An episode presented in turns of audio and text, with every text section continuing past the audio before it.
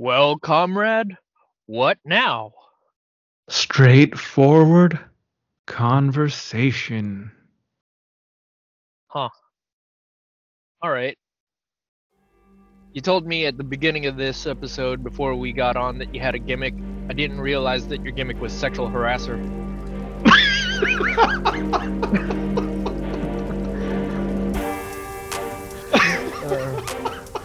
that's good. That's good. Okay. okay. Apparently, I have a good sexual harasser voice. All right. That's, that's not what I was going for, but But that's what you did. you, you made me laugh. Yeah. Yeah. All right. Yeah, you said you had a gimmick, and I was uh, I was curious to see what it was you were gonna go for, and uh, yeah, you did something. Yeah. You I left me with an impression. It, I guess it's kind of fitting. We're going to talk about Green Lantern today, and one of the most famous Green Lantern writers of all time is a guy who, uh, who, uh, well, you he know. was substantially worse than a sexual harasser, but yeah, yeah, exactly. but I I guess they're they're in the same ballpark. I I don't know. I don't know. I'm very nervous about where this conversation is going, and I would prefer to just jump right into the podcast episode. Welcome to Between the Gutters, where we talk about the stories within the panels. I'm your co-host Albert, and with us is our other co-host. Yo, what's up, everybody? I'm the other co-host. My name is Drew, and I am not a sexual harasser. He just plays one on TV I play one on the podcast on because the podcast. when Albert is on the other end listening to my voice, I can easily imagine him, his ears being tickled by the words coming out of my tongue. Uh, Hey, Yeah. Albert. yeah, sure. Hey, Albert. what are you wearing right now? None of your business. That is absolutely, absolutely none of your business. Anyways, for today's episode, we are going to cover Green Lantern Alli- Legacy and Green Lantern Alliance. We, uh, well, I guess there really is no theme for it. It was just a book that caught both of our interest, and we both happened to read it, and we thought it would make a good podcast episode. So here we be. Yeah, it's one of those things where sometimes it just makes sense to podcast about things that we both read. You know, it kind of kills two birds with one stone. Instead of forcing ourselves to read something that we weren't planning to read just for the podcast, why not just talk about something that we were going to read anyway? For a little bit of behind the scenes uh, for how we do podcasting, I will say that this year we have been doing a lot more of that, and it's certainly a more efficient use of our time instead of. Well, that isn't to say that there aren't times where there are things that we do exclusively for the podcast, but It's just that we Think- we both tend to be pretty lazy, so whatever makes things more expedient and yeah, efficient, Yeah. that that's usually what we go for. Exactly. And I think this was just the one instance where he had read it earlier this year and I ended up buying my own copies at some point and ending uh, ended up reading it not too not too long after and it just again it just made sense that since we both read it we might as well just write uh, do a review on it and uh, have a discussion. Mm-hmm. Mm-hmm. Yep. And these are two books, just to be clear, uh, two related books because the second book is a direct sequel. But Green Lantern Legacy is the first one, and the second one is Green Lantern Alliance. Both of these are graphic novels published under DC's DC Graphic Novels for Kids imprint, so they're definitely friendly enough for all ages. Hmm. Even though the intro to our podcast episode isn't really all ages friendly, but whatever.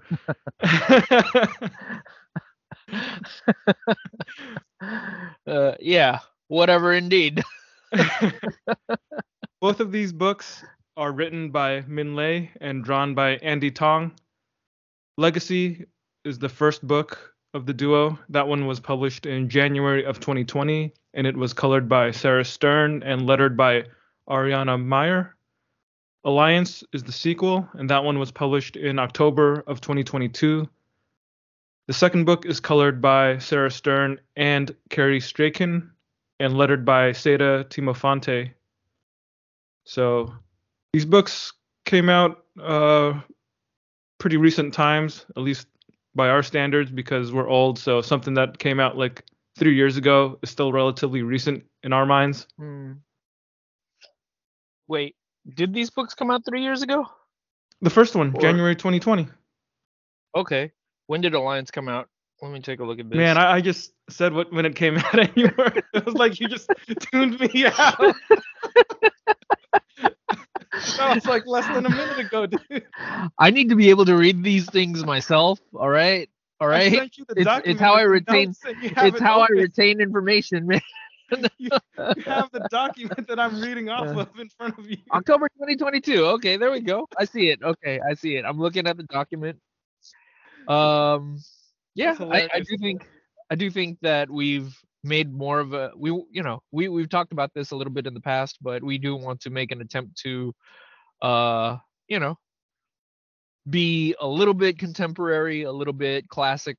Uh, you know, we we don't want to just talk about uh, you know just the old stuff that we grew up with or um you know stuff from a very particular point in time that we both obviously love but you know being a comics podcast we want to cover the spectrum and really be able to do our due diligence and cover you know just stuff all over the place uh just anything that is comics related that we can discuss and bring glory to comics so yeah uh this this is our attempt at being relevant You said Spectrum.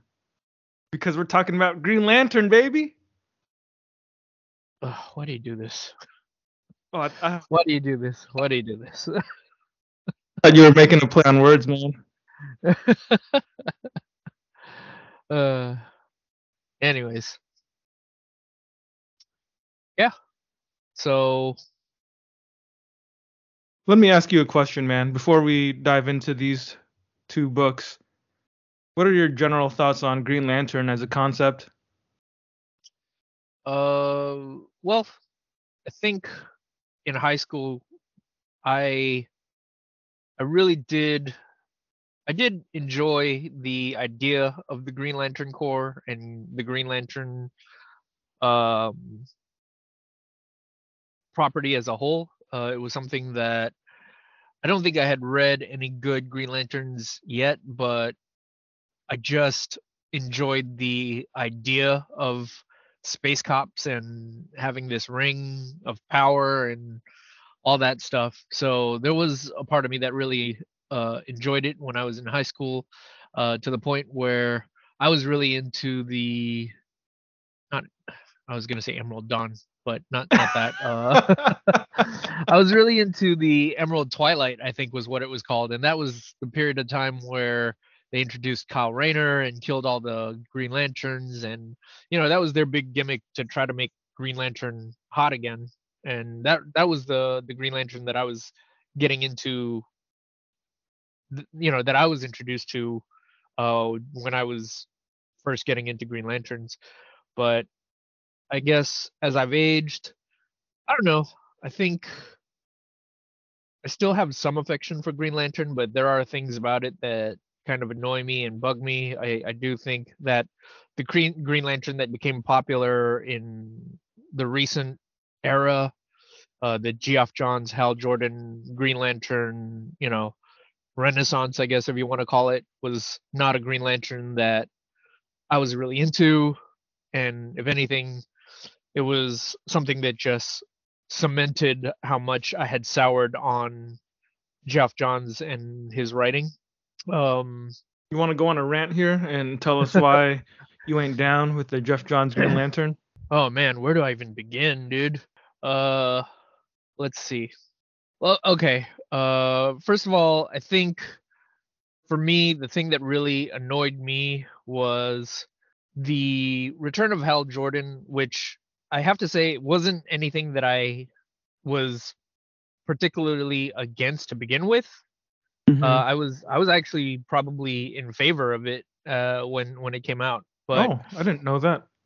Yeah, I, well, okay, maybe not in favor, but I was okay. Okay, I wasn't against it, but I wasn't necessarily for it either. But I think when they announced it and there was they were putting all this hype on it, it was like, oh man, okay, uh, it's the return of Hal Jordan, you know, Return of the King, whatever, right? But when I was reading Green Lantern Rebirth, and I I probably have to say Green Lantern Rebirth was was what broke my back on on Green Lantern, and I think so much of that miniseries was, for me anyways, really just written in a way that yeah, it really just felt like it was an exercise in returning to the status quo of, well, none of this stuff really matters. We just want to bring Hal Jordan back. It wasn't anything that was clever. It didn't necessarily have anything to say about Green Lantern as a concept or what was at the core of Green Lantern. It was just how do we bend over backwards to return Hal Jordan to being Green Lantern? And I, I, I remember it was a it was a thing where as the issues were coming out, I was buying the issues, and as I was reading it, I was just like, no way they're gonna just you know flip a switch or wave a magic wand essentially and bring him back, right? I was like, no way they're gonna do that. They've got to. I'm expecting something more from them, right? And that's essentially what they do. Is oh yeah, he uh he cloned a body of himself or something like that, and uh, no, no, it wasn't even that. It was uh, I don't even remember what it was, but it it was it was not a very satisfactory explanation for me for how he came back and what the purpose of all that was. And I don't remember honest, where his body came from or his his reborn, his rebirth body, but yeah. I do remember they bent over backwards trying to explain away all the genocide he committed exactly, by saying exactly. that it was actually a different entity that was actually named Parallax. That he, yeah, that Parallax wasn't a name that he concocted when he decided to, you know, turn against the Corps and uh it was a parasite. It was yeah, it was a, a parasite that infected him and took over. It was so he wasn't was actually woke mind virus. It was the woke mind virus that infected him. go woke, go broke. it was a woke mind virus that infected him and caused him to become evil and kill all the Green Lanterns. That, yeah, that was the other thing. Okay, so not only did it excuse Hal Jordan by saying it wasn't his fault, this this parasite took over his body and forced him to kill all these people. But after that, all of the dead Green Lanterns were brought back to life. Not only was Hal Jordan brought back to life, all the Green Lanterns were brought back to life. Coast City was restored. Yep. You know, like maybe they didn't go so far as to bring all of the citizens of Coast City back to life, but they might as well have. Yeah, it was very bizarre choices right there. Just erasing everything that had happened in the most ridiculous. It was just a reset. Wishy-washy like the, the fashion. Easiest, laziest reset button that they could have pressed. Yeah, and and just for disclosure's sake, I'm pretty sure it was the first series that I was consciously buying where I didn't even buy the, end up buying the rest of it after after it came out. It was even just, though you knew it was only six issues, you you gave up in the middle because it just broke you. I think so. I think the scene where or or the issue where Hal Jordan comes back and you know where he makes his full comeback at that point once they kind of tell you, oh yeah, this is this is you know, the, once they pull back the curtain and reveal this is what what is happening. At that point i was just like that's lame and i just stopped even though i was maybe like two or three issues from the end of it. Yeah. How sad is that? It's pretty disappointing. Yeah. And then well okay uh i can't say i'm a fan of the artist or the art at this point so there's that too. Of rebirth? Yeah of rebirth and I, would say that the artist was a big part of that Green Lantern era for you know for a period of time following it, and I just have associations with him that just sour me on it even more. So there's that. Uh, yeah, and yeah, and Geoff Johns has just been consistently getting worse and worse uh, with every thing that he's put out since then. Um, I don't know what I'd consider his bottom, but I do think, for me, anyways, Rebirth is, if not the first thing that indicated that my love for him had evaporated or my enjoyment of his work had evaporated, but it was, it's up there, you know? It's definitely Mhm. a milestone in that sense. What about the rest of his run after Rebirth? Did you read any of it? Because people did like the ongoing stuff, and he wrote it for quite some years. He did, he did. I I don't think I could go back to it after that though. Honestly. I So think you ne- you never checked out any of it? You never read any bits and pieces of any arcs or anything? nah, I haven't. I although I I might be willing to give the Robert Venditti run some a chance, more of a chance. Yeah, So, yeah. There's that. Um the other thing about Green Lantern that is just a personal thing that bugs me is the fact that we're at a point in time where you know the Green Lantern. I I, I went from going to a place in my life where there was one Green Lantern, the last Green Lantern, which was Kyle Rayner, which I thought was kind of a cool angle to approach it from, to a point where anyone and everyone can be a Green Lantern. That's something that's always been a sticking point with me. And it's weird that- how many Green Lanterns Earth has. Exactly, exactly, right? They seem to have this hard fast rule where space is big and every sector of space has one Green Lantern, but for some weird reason, Earth has like 10, you know? and then they're constantly generating new ones, which which is kind of funny considering this is a story about a new Green Lantern, but I will say I can ignore it.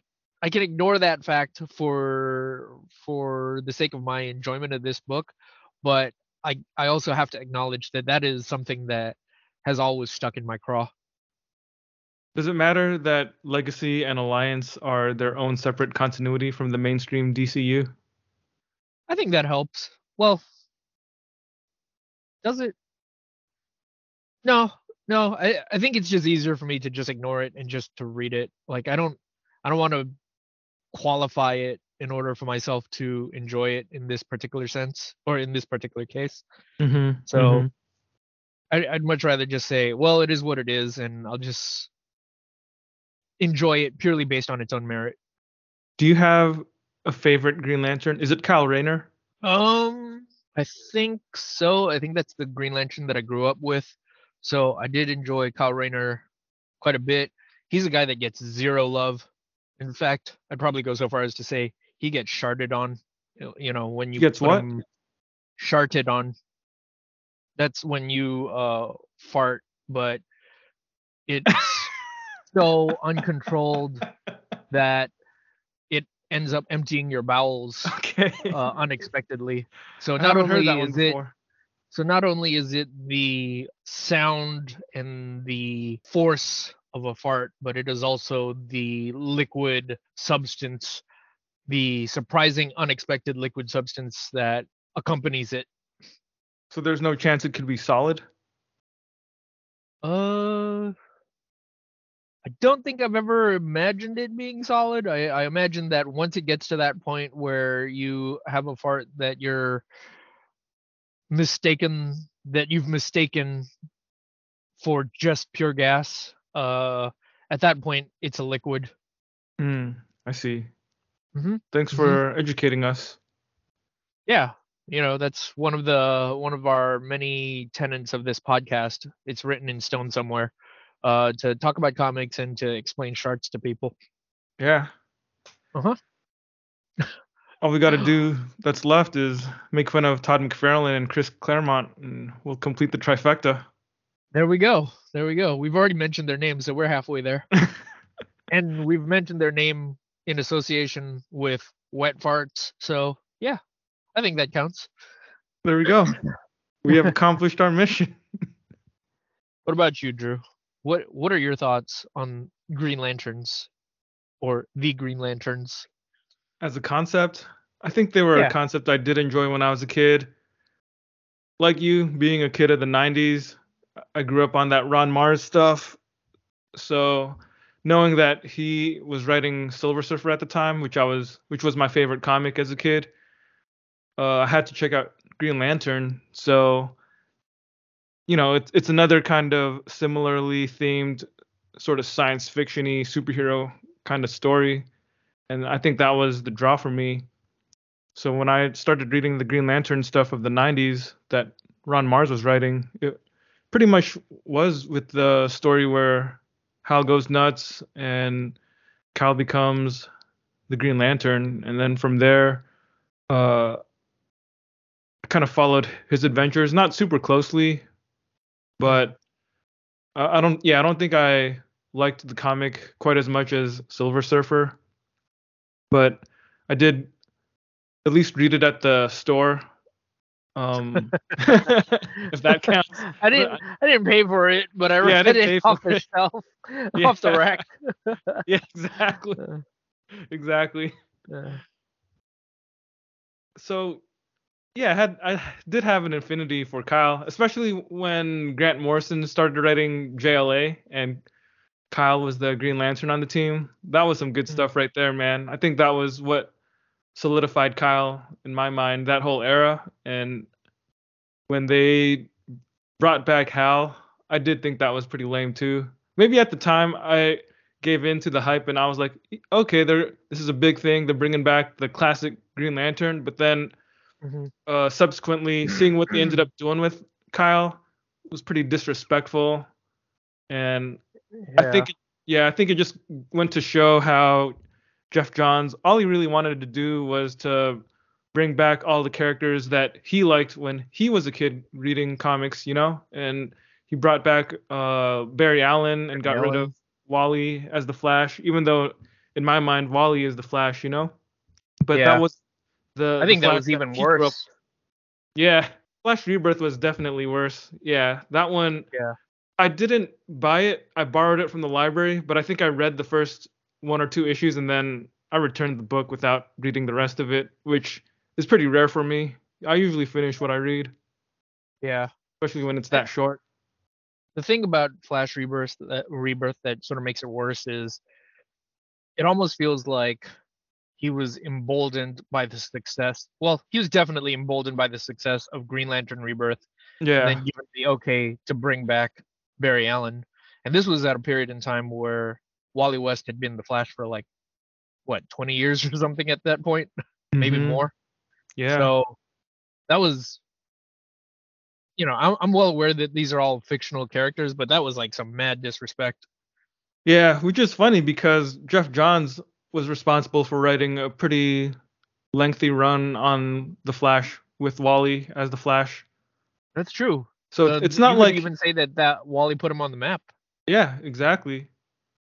So it's not like his Flash comics where he was writing Wally were bad or anything. Like he he didn't it didn't seem like he treated the character with disdain. But I guess once he had the security of being the top dog at DC Comics, he figured it was time to, you know, put all his favorites back into play and get rid that of all the master plan. Exactly. exactly. He was the Ozymandias of yeah. DC universe of the mid 2000s. I did it 30 minutes ago. 35 minutes. 35 minutes ago. Uh, yeah. Yeah, man. Did you have a favorite Green Lantern or yeah. was it just My yeah. favorite Green Lantern is Kilowog, you little poozer. Nice, nice he's a he's a fun uh he's a fun Green Lantern. I do like Tomar-Re too. Tomar Tomar-Re has a pretty nice, fun look. He's kind of yeah. a seahorse or something. yeah, he's got that. uh He's kind of got a fish face, but his uh on his head he's got like this mohawk or like a fin that looks like a mohawk. Yeah, that's yeah. him, right? Yeah, yeah. He, he, I like personally, he always stood out to me more than Kilowog, but you know, hey, all of them were kind of cool in their own way. What was the chipmunk called? Gnort. uh, not Gnort. Pretty, not Gnort. No, uh, he there was a chipmunk. He's actually in in the book. Oh, uh, oh, the literal chipmunk. Yeah, yeah, yeah. Uh, I, I think that wasn't that guy's name just Chip, but it's like C H apostrophe P or something. yeah. Well, it, it's definitely a concept you can have fun with, right? Yeah, But- there's been a lot of memorable Green Lanterns. You got Mogo from the Alan Moore story. You've got uh, Sinestro, the reverse Green Lantern, I suppose you could call him. Yeah. There's uh, John also- Stewart, Guy Gardner. Yeah. I I mean, I feel like with John Stewart as Green Lantern, he was a, another one that I think was a uh, key Green Lantern in our era because of the cartoon. Mm, mm. So it's been Oh, kind of yeah, nice to see him Guy get Gardner. shine. Yeah, Yeah. Yeah. I mean, there's there's quite a few. Uh, though I don't remember. There was. I'm I'm trying to look for the words to to say this without sounding ignorant, but there was the what the Muslim Green Lantern and the uh uh uh Latin or Hispanic Green Lantern. Jessica Cruz and what's the other dude's name? Simon. Yeah, I don't even remember. Simon something, I think. I forget. Yeah. Actually, Those- did those you ever read any books with them? I definitely read some stuff with Jessica Cruz. Nothing that really stood out to me. There was another one, another uh, graphic novel for younger readers that had Jessica Cruz in it, but uh, I already, I, I'd have to look it up to remember what it was called. I, I can't remember off the top of my head. It wasn't anything right. that particularly stood out to me. Right. Yeah. Yeah, but both of those characters came out during an era when I really wasn't interested in Green Lantern, so Same I here. can't say Same that I read too many of their comics. Yeah. Then there's also guys like Alan Scott. Um Mm-hmm.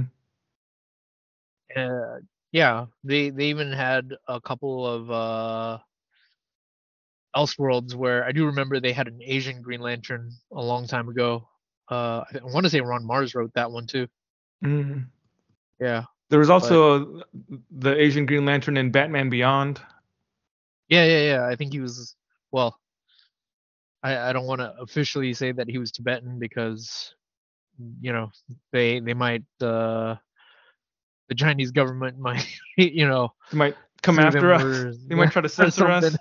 Not us, but you know, like I you know, like a, so much media that gets produced and sent all over the world. Uh, the Chinese government is very sensitive about the idea of Tibet, so there's a chance that you know uh, when they created that character, they might have to walk that aspect of his character back or his backstory back. right, right. So I, I don't even know if he's really uh Tibetan anymore because it'll stop them from selling comics in China or something. yeah. Uh, I just looked it up and I found the title of that Jessica Cruz comic I was telling you about, but it's called Unearthed, a Jessica Cruz story. okay. Yeah, that, that's another one from. It's not from their kids line, but it's from their YA line. Right. Came out right. a couple years ago too. Yeah. Do you have any favorite Green Lantern comics or stories? Huh.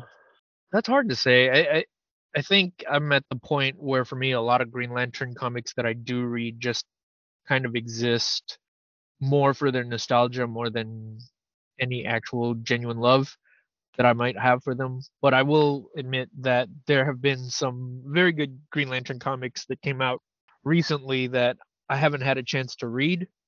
So there's a chance that those are Green Lantern comics that would very quickly take the top spot in my in my you know library of uh, favorite Green Lantern stories. So What are you thinking of? Uh like I haven't read that Far Sector comic, so there's that that's something that I think could be a, a great Green Lantern story. Mm-hmm. Uh yeah, there's let's see, what else is there? I'm trying to think. Oh, Thinking uh, of the, the Green Lantern by Morrison and Sharp. Oh, there's that too. Yeah, I, I do own those. I haven't had a chance to read those. So there's that. Uh, I was I was thinking of the Green Lantern Earth One by Hardman and Bechko. Yeah, yeah. So I haven't read that either, but that's something where I'm confident that it's better than it's most likely better than any Green Lantern comic that I've read to date, you know? Mhm. Mhm. Yeah. What about you? Well, I would definitely say those two volumes of Green Lantern Earth 1 by Bechko and Hardman are really high up there, if not at the top for me at the moment. Unfortunately, it doesn't seem like they'll ever be able to complete the trilogy, which I think is highly unfortunate. Hmm. But at least with those first two, we got two really high quality stories. And yeah, and I mean each one of those is a complete story in and of itself. Like obviously there was stuff in the second volume that kind of seeds a third volume and we'll just never get it. But Yeah. yeah, other than that, like they're they're great reimaginings of the Green Lantern mythos and Hal Jordan. Like it's definitely as far as Hal Jordan goes, that's probably my favorite Hal Jordan stuff. Hmm. Hmm. But I I really do like the hard science fiction aspect of that series and the artwork is just excellent stuff, man. I really like Gabriel Hardman. It feels like we haven't seen He's his art in a while. Yeah. Yeah, yeah. I did read the Morrison Sharp Green Lantern and I liked it a lot. I'd probably want to reread it all in one go because I I was reading them like pretty piecemeal because there would be months in between volumes and I, I think I read like the first one before the pandemic started and then I wasn't able to get the other volumes until like midway through the pandemic so like a bunch of time had passed and I I think I would just enjoy it more if I was able to reread it and kind of binge it all, you know. Right, right. That makes sense. But there are definitely a few issues here and there that were really memorable to me and overall like the whole run was just some awesome stuff and Liam Sharp's art in that was really great, fun to look at, super rich and, and detailed. The other thing like you, I haven't read Far Sector. I do own a copy of it, and I flipped through it quite a few times. I just haven't gotten around to reading it, but I'm pretty pumped about it, man. Like it is something that I do want to get to reading. Maybe maybe we should read it for the podcast and you know motivate ourselves into doing it. Yeah, yeah. I haven't got a copy of that for myself yet because I'm committed to them making a hardcover someday. And yeah, my hope is that once, if that is ever realized, I will get it then. But other than that, like I think she looks cool. I like her her design, so it's fun. Yeah, the artwork is awesome in that one. Mhm. Jamal Campbell, he's great. Nice, nice. All right. Anything else? Or well, let's. How about this for a question? So since we're about to delve into this uh, Green Lantern story that they wrote, before we reach that topic, I guess I'm curious to see, I guess, what kind of key elements you look for when you're thinking of a good Green Lantern story or the ideal Green Lantern story for you. I think a big part of it has to be imagination because that's what the Power Ring is all about. And Mm. a story that doesn't give you that sense of wonder and awe and spark some kind of creativity feels like that goes against the ethos of what it means to be a Green Lantern. So I definitely think that a good Green Lantern story has to have something to do with the imagination and I suppose willpower, since that's the other gimmick of the ring. Mm. But other than that, I feel like the ring itself is a symbol that kind of lets people tell different types of stories in various kinds of settings. Like it's not necessarily they don't you don't necessarily have to do a space cop kind of story with a Green Lantern character, right? Like you can have something like the Grant Morrison stuff where he's totally spending his time in in alien planets and civilizations going on patrol and investigating all sorts of stuff visiting planets and realms that are beyond our beyond you know the extraordinary.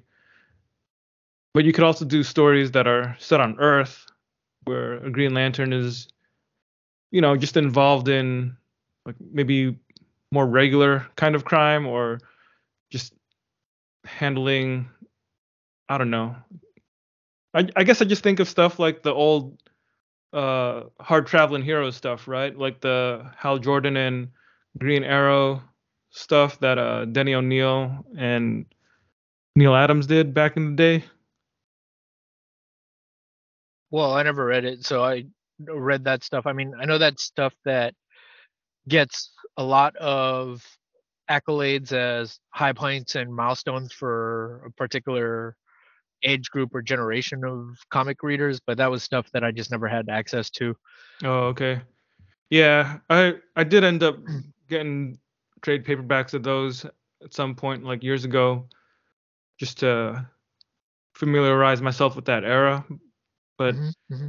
I, I think it just goes to show that you can tell like really grounded uh realistic type of stories with Green Lantern as well. Like you don't have to always have him go out in space. I think the main thing is just like having some kind of element of mind expansion, whether that's through sheer imagination and willpower and going on adventures or expanding your mind in stories about social commentary. Mm, I feel like mm. those are probably the best kinds of Green Lantern comics that we've had. That's probably a big reason why I wasn't super interested in the Geoff Johns run because his stuff was like purely about plot, right? Like plot, fighting, spectacle. Like if he dealt with willpower, it was in the most basic sense where somebody would grit his teeth and concentrate hella hard so he could beat up a yellow lantern, right? Yeah, yeah. That that's willpower. When you don't give up when you're fighting some enemy.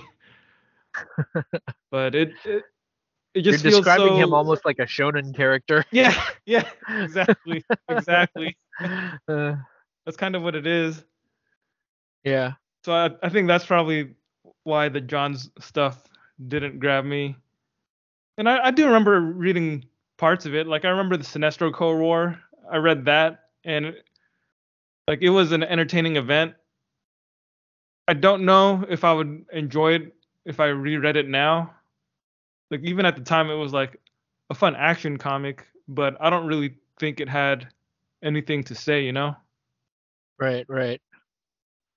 Like if you go back and read those old Denny O'Neil and Neal Adams comics, yeah, maybe you could say that they're kind of corny or that they're a product of their time, but at least they were trying to do stories that were about something, you know? And that's more ambitious than Geoff Johns trying to create an entire spectrum of colors with various rings of their own and a yeah. gigantic war going on. Like to me, that that's like kid stuff, but like trying to tell stories about social ills. At least at least you're trying something, man. At least you're trying to tell a story about the world.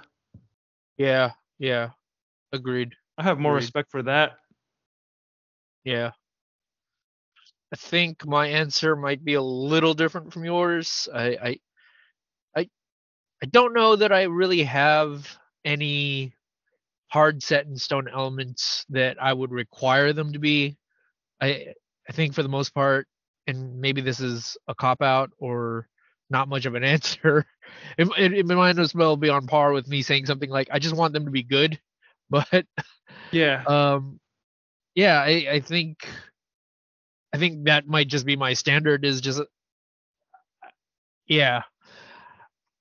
I I do I do appreciate my stories when they have some commentary or you know make some sort of statement that is something that i do enjoy uh it's you know i like being able to read my comics and having the ability to think about what's being said after the fact, but um, I also wouldn't mind a Green Lantern that's just space opera, right? Just fun space opera. But I'm sure there are some people who would argue that that's exactly what Geoff Johns did. Exactly, but those are bad. you know?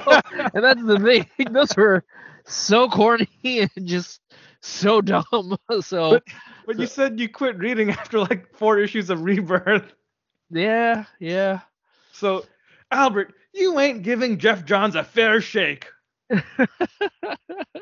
Maybe I'm not, but I, have I I can say that I've read enough of his stuff in in the years since then, stuff that wasn't even necessarily Green Lantern related, and I thought that stuff was bad to the point where I don't think I could give his Green Lantern uh, uh stuff a, a, a chance, even if I wanted to at this point. You know. it's it's just fair enough. Okay, okay. It broke my spirit. That's that's how bad his other stuff was. You read and, so many other bad Geoff Johns comics that you can't go back and read what a lot of other people consider some of the best comics he ever did. Exactly, exactly. And maybe that's not enough for some people who are looking for you know an, an unbiased take or something like that, but that's that's the best I can give you, man. mm, mm. At least I can be honest about that. Uh yeah, the the whole oh, we're gonna do a, a color spectrum of the Green Lanterns so that we can have all these different tribes and have them go to war against each other. That yeah, that that was just such it's just such a silly idea. I couldn't, you know, and and maybe someone could argue that is that really that much more silly than any other Green Lantern uh, thing or story that I've seen? Maybe, but yeah, I just I can't, man. I can't. I don't got it in me. Uh, I just remembered another great Green Lantern comic that has that deals with the theme of imagination, and that story is Green Lantern Willworld by J.M. DeMatteis and Seth Fisher. Did you ever read that yeah. one? I was thinking about that too when you were talking about it, and uh, I do own a copy of that. And you're right, that is a very good Green Lantern story.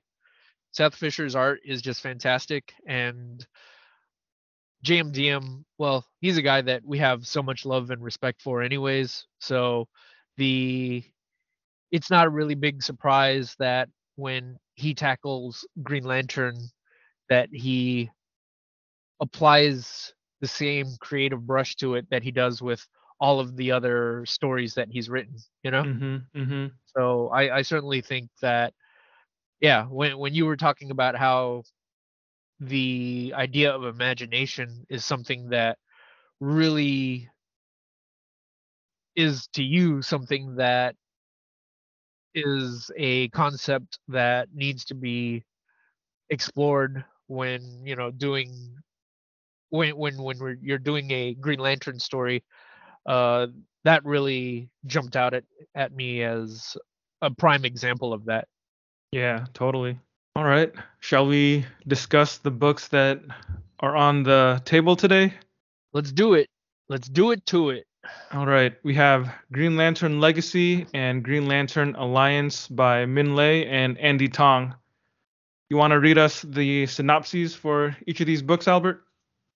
I will right now go into it. And uh, these are the synopses provided right at the back of the book. So I'll just be reading that to you, you, our listeners, so you guys know that what we're reading and just what it's about. 13 year old Tai Pham lives in the apartment above his grandmother's store, where his bedroom is crammed with sketch pads and comic books. But not even his most imaginative drawings can compare to the colorful world he's about to discover.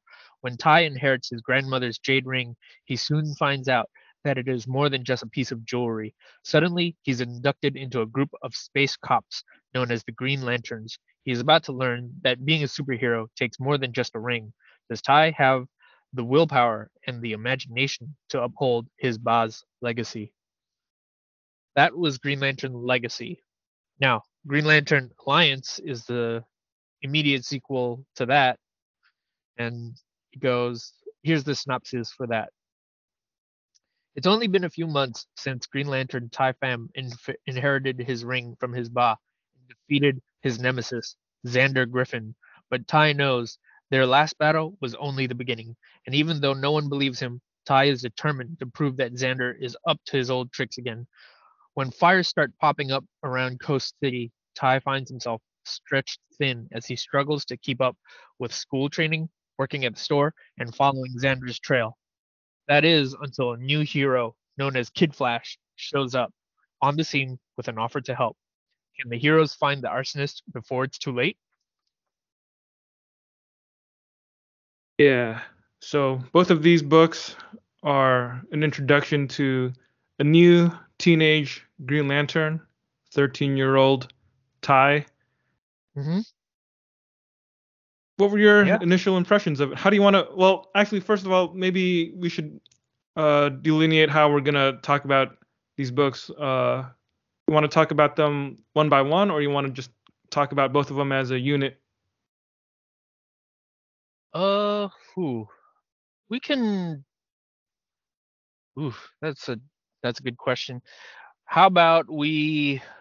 I guess we could go over them one by one. I guess that makes the some sense. We can give each of them a little bit of attention because they do cover different kind of things, or they they their titles give us an indication of the different themes of each book. So I Mhm. guess it makes sense that we cover them respectively of each other, right? Yeah, yeah. Okay. Yeah. I imagine So- uh, we're probably going to be talking with, uh, or we're probably going to be spoiling various things as we talk about the books. So if anyone listening doesn't want to get spoiled, maybe you should read the books before you listen to the rest of this. Yeah. But anyway, Albert, what was your first impression of Legacy? So I really didn't know what to expect going into it. I never re- heard of the writer uh, or the artist, and I explained at the top of the episode just my apprehension towards DC's proclivity to just pump out more Green Lanterns as a way of doing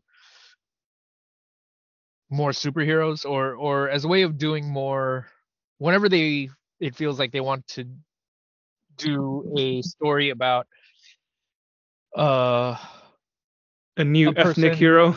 a new ethnic hero. There we go. I was looking for the most sensitive way to talk uh, to to to bring it up and and you got me there. You got me over the ledge. But yeah it just feels like oh uh we want to we want to you know draw attention to asians and you know give them the uh, the the asian community something to to to look towards as an example of a a, a superhero that's recognizing that recognizes their their community or their their their peoples and their heritage right?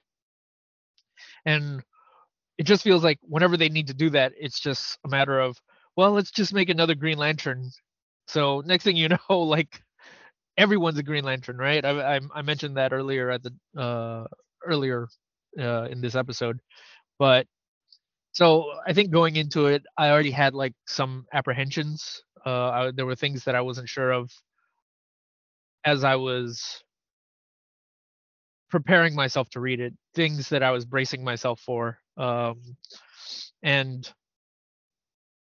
yeah quite honestly I, I think a lot of the times when they do um asian comics or when whenever they do really any comic that tries to that tries to uh, um, look towards a certain ethnic group or community as as the focal point they they don't always stick the landing because you know there's it it can very easily become condescending or it can very easily just become something where they spend way too much time and effort just constantly reminding you hey these are see look at how ethnic this person is. See, this this is how you know they're ethnic, right? Look at him. Look look at him. He's talking about how he eats with chopsticks. He's talking about it, right? yeah, yeah. Uh, yeah, it's, it's stuff like that where uh, you know, G. Willow Wilson is someone who who I think of who is someone who's pretty well known for Ms. Marvel and how she created this Muslim superhero. And but my issue with her Ms. Marvel was that she spent so much time talking about her characters spent so much time talking about these things that were part of their life that it almost felt like it was this giant flashing neon sign that was constantly saying, "See, look at this Muslim thing. See, I count. That makes it Muslim. So I'm Muslim. Get it?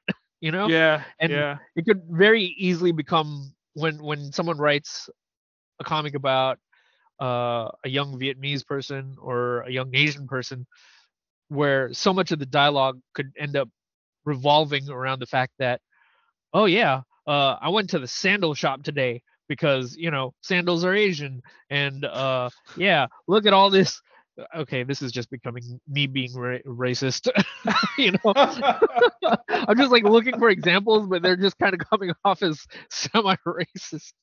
You know, but like it's just this exercise in just pointing out how many, you know, Asian things that they can talk about because apparently that's what Asians do. All we ever do is talk about Asian things, and that's what makes us Asian. You know, and I think mm-hmm. people who have a better understanding of people would understand that no, uh, if you're a part of a certain community and you live in America, those aren't necessarily things that you talk about. They're just part of your daily life.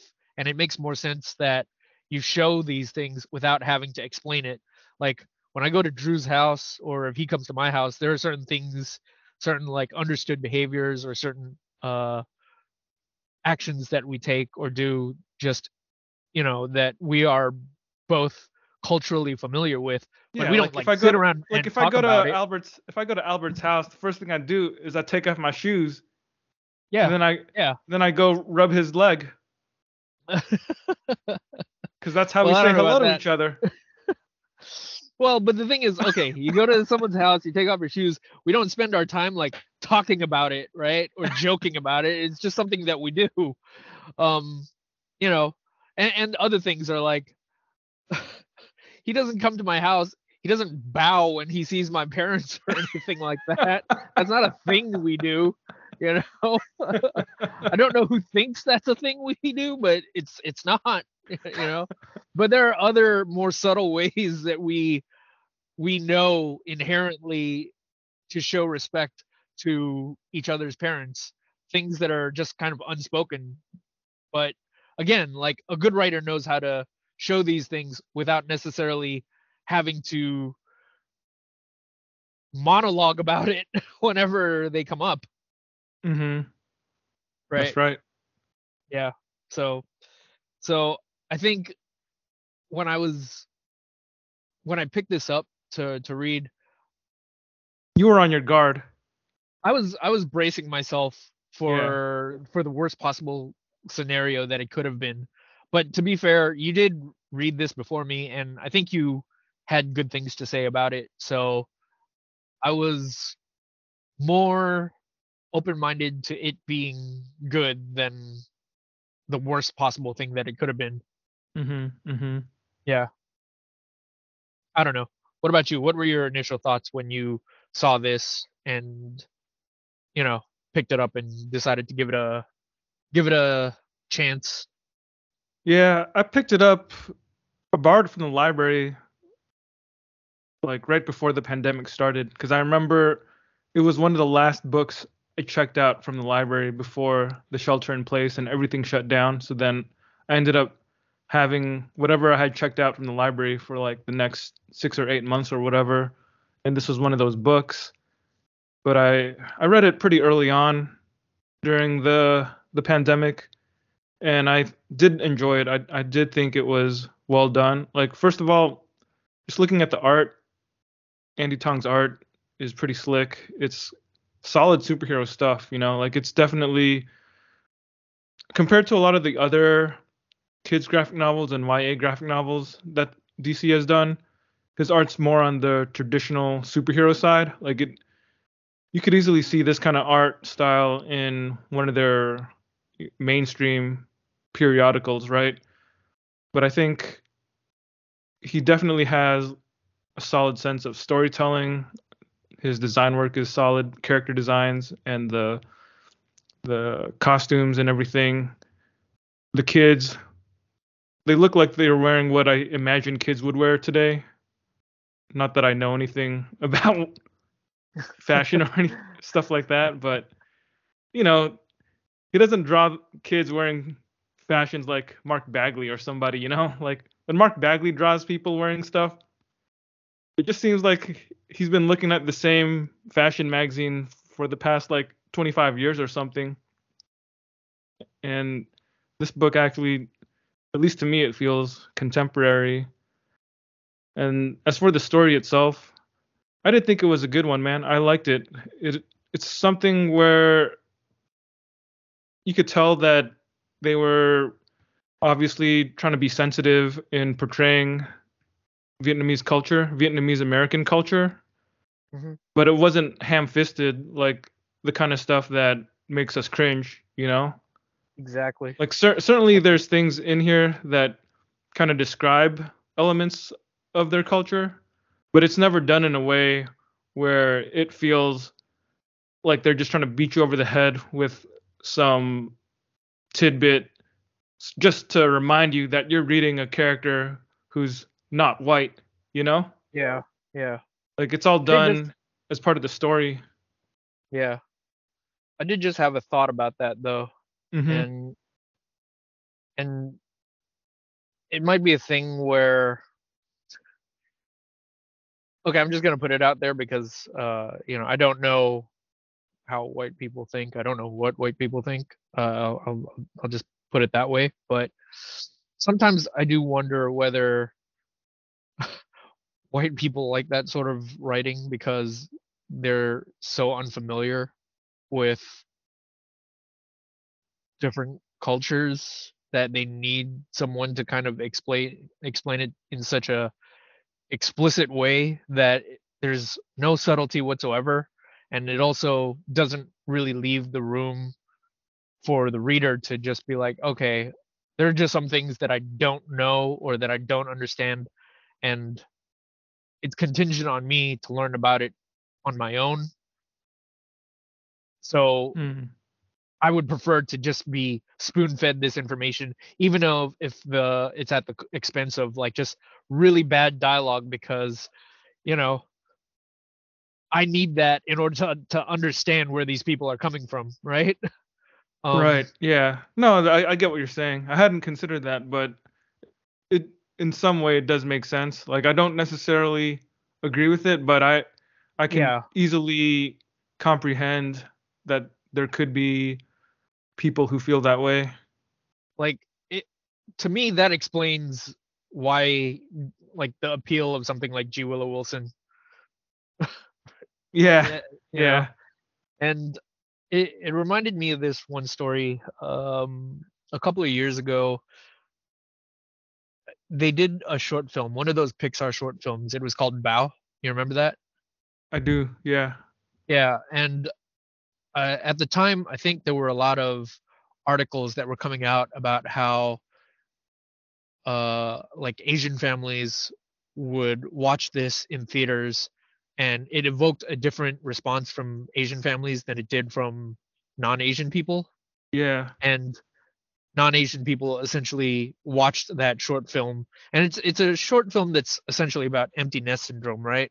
Yeah. And that's kind of a big thing in Asian culture and Asian communities is just the idea of where you go when you reach a certain age. Um, it's it's certainly different than Western cultures. Uh, I I don't want to like go into it too much because I I don't think I really have the tact to explain it you don't need tact. detail. well, since when did you care about tact, Albert? That's never stopped you before. Anyways, my point being that so for for Asian people, it's there's stuff in that story that is almost immediately recognizable to to them uh, because this is just stuff that is ingrained in us, stuff that our parents kind of instill in us at a very young age, even if they don't necessarily articulate it in the same words. Like it's not like our parents all sat us down and gave us the same exact speech, right? But at the same time, I'm I'm pretty sure that we all or most of my Asian friends have a similar understanding of those feelings, right? Mhm. And what ended up happening was a lot of people that weren't Asian watched that watched that short film and they just thought it was funny. There wasn't anything that was really moving or evocative to them about the idea of this woman. So so the story the the the story of this short film is this woman creates this little dumpling and the dumpling takes on a life of its own and she watches it as this dumpling ages and grows over time and she watches as it becomes an adult and you know moves out of the home and uh she just suffers these feelings of heartache as she's watching this little dumpling baby grow up right? And then in the end she she's there with her actual adult son uh and yeah this this entire sequence was just kind of a way to work out her feelings of watching her child like go out into the world right? Mhm. you have you seen the movie Yeah, but it was a really long time ago, so it's not fresh in my mind. right right but the thing is i think because western culture has more of this focus on on the idea of oh when you get to a certain age you got to get the hell out of my house you know and Yeah, uh Yeah. you know that's that's what that's what uh we are preparing you for and that's just kind of the attitude is is uh there's there's just less of a it, it's a different there's a different idea of what closeness looks like uh, and and maturing looks like within that uh dynamic structure right? So yeah, it's kind of the idea of how the family unit in a lot of Asian cultures is one where it is it is fairly common to have households where you have like multiple generations living together, like the grandparents, the parents, and the children. Whereas w uh, with a lot of white American families, it's not always the case, you know, or it's not. yeah in fact as common. rarely the case Yeah, exactly. yeah and I, I do remember like a lot of my my white friends would would you know they would leave the house or they would be expected to to move out on their own at a pretty young age you know? Or you know like after college basically it's like whereas a lot of my asian friends most of us you know ended up going back to our parents and you know it wasn't anything where it was like weird or that our mm. parents were like you have to move out as soon as you can and you know you're an adult now so you can't live under this roof unless you pay rent. Yeah. But you know it's just different cultures so different expectations and different way of like relating to one's Yeah. family i suppose exactly and they're they're just i mean I, I don't know maybe some people have these feelings but it, it just doesn't really feel like there's as much of a s- sense of like loss to it right or or if Mhm. there is it's it's a diff it's it's it almost feels like it's short term right maybe maybe i think the closest equivalent of it is watching your child go off to college or something like that but then it just seems like once that's over that's just kind of it you know Mhm, mhm. so i don't know but well again i'm i i'm not from that culture from um you know white culture so i i can't really speak for them and and maybe it's it's something different there but i i do think that um you know just in short it's it's that idea that there are clearly things that don't necessarily translate. And I think there are instances where people are more comfortable having that sort of thing spoon fed to them in like in with just really bad dialogue you know that, that that isn't realistic in my mind to just how like people from these communities behave or talk you know it's it's it doesn't seem natural it doesn't sound organic and Yeah. and yeah. G. Willow Wilson in my mind is the primary example of that sort of schlocky storytelling Yeah, because when I think back to her Ms. Marvel comics, I often think about scenes where she'll have Kamala Khan thinking, either thinking or saying to somebody, you know, commenting about how it's so hard having brown skin or something like that. And I just feel like that's not usually how we think, you know, like yeah maybe Yeah. under certain specific circumstances, sure, that would be a thought, but it's not something like yeah i don't we sit don't, we don't going, think that all the time, you know. yeah curse my almond eyes Yeah. uh if i only had big round eyes like the white man then i would feel i would find myself feeling so much better about myself if only I had blonde hair, yeah then I would be content with my identity. Yeah, that's just. I'm not saying that we don't have issues with the way we look or that the way that society sees us. I just don't feel like that's the way that it. That's not the way that it, we would express ourselves. You know? Yeah, yeah, Yeah, It's just weird to think.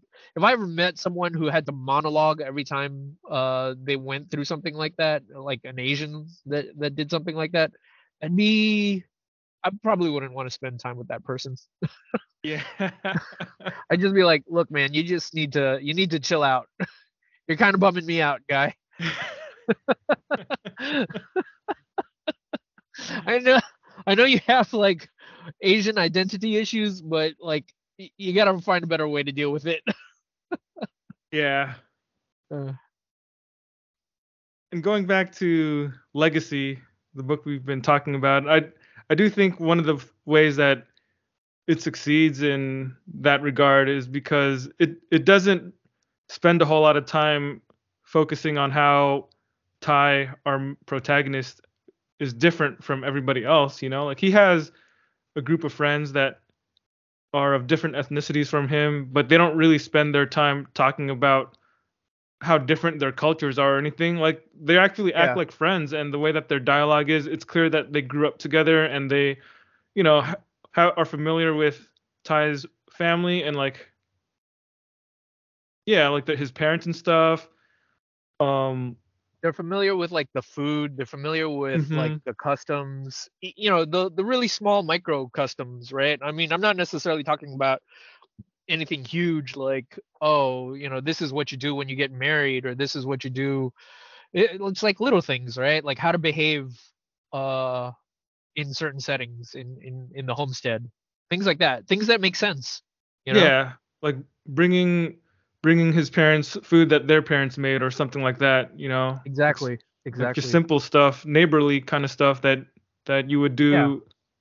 with with anybody of any ethnicity.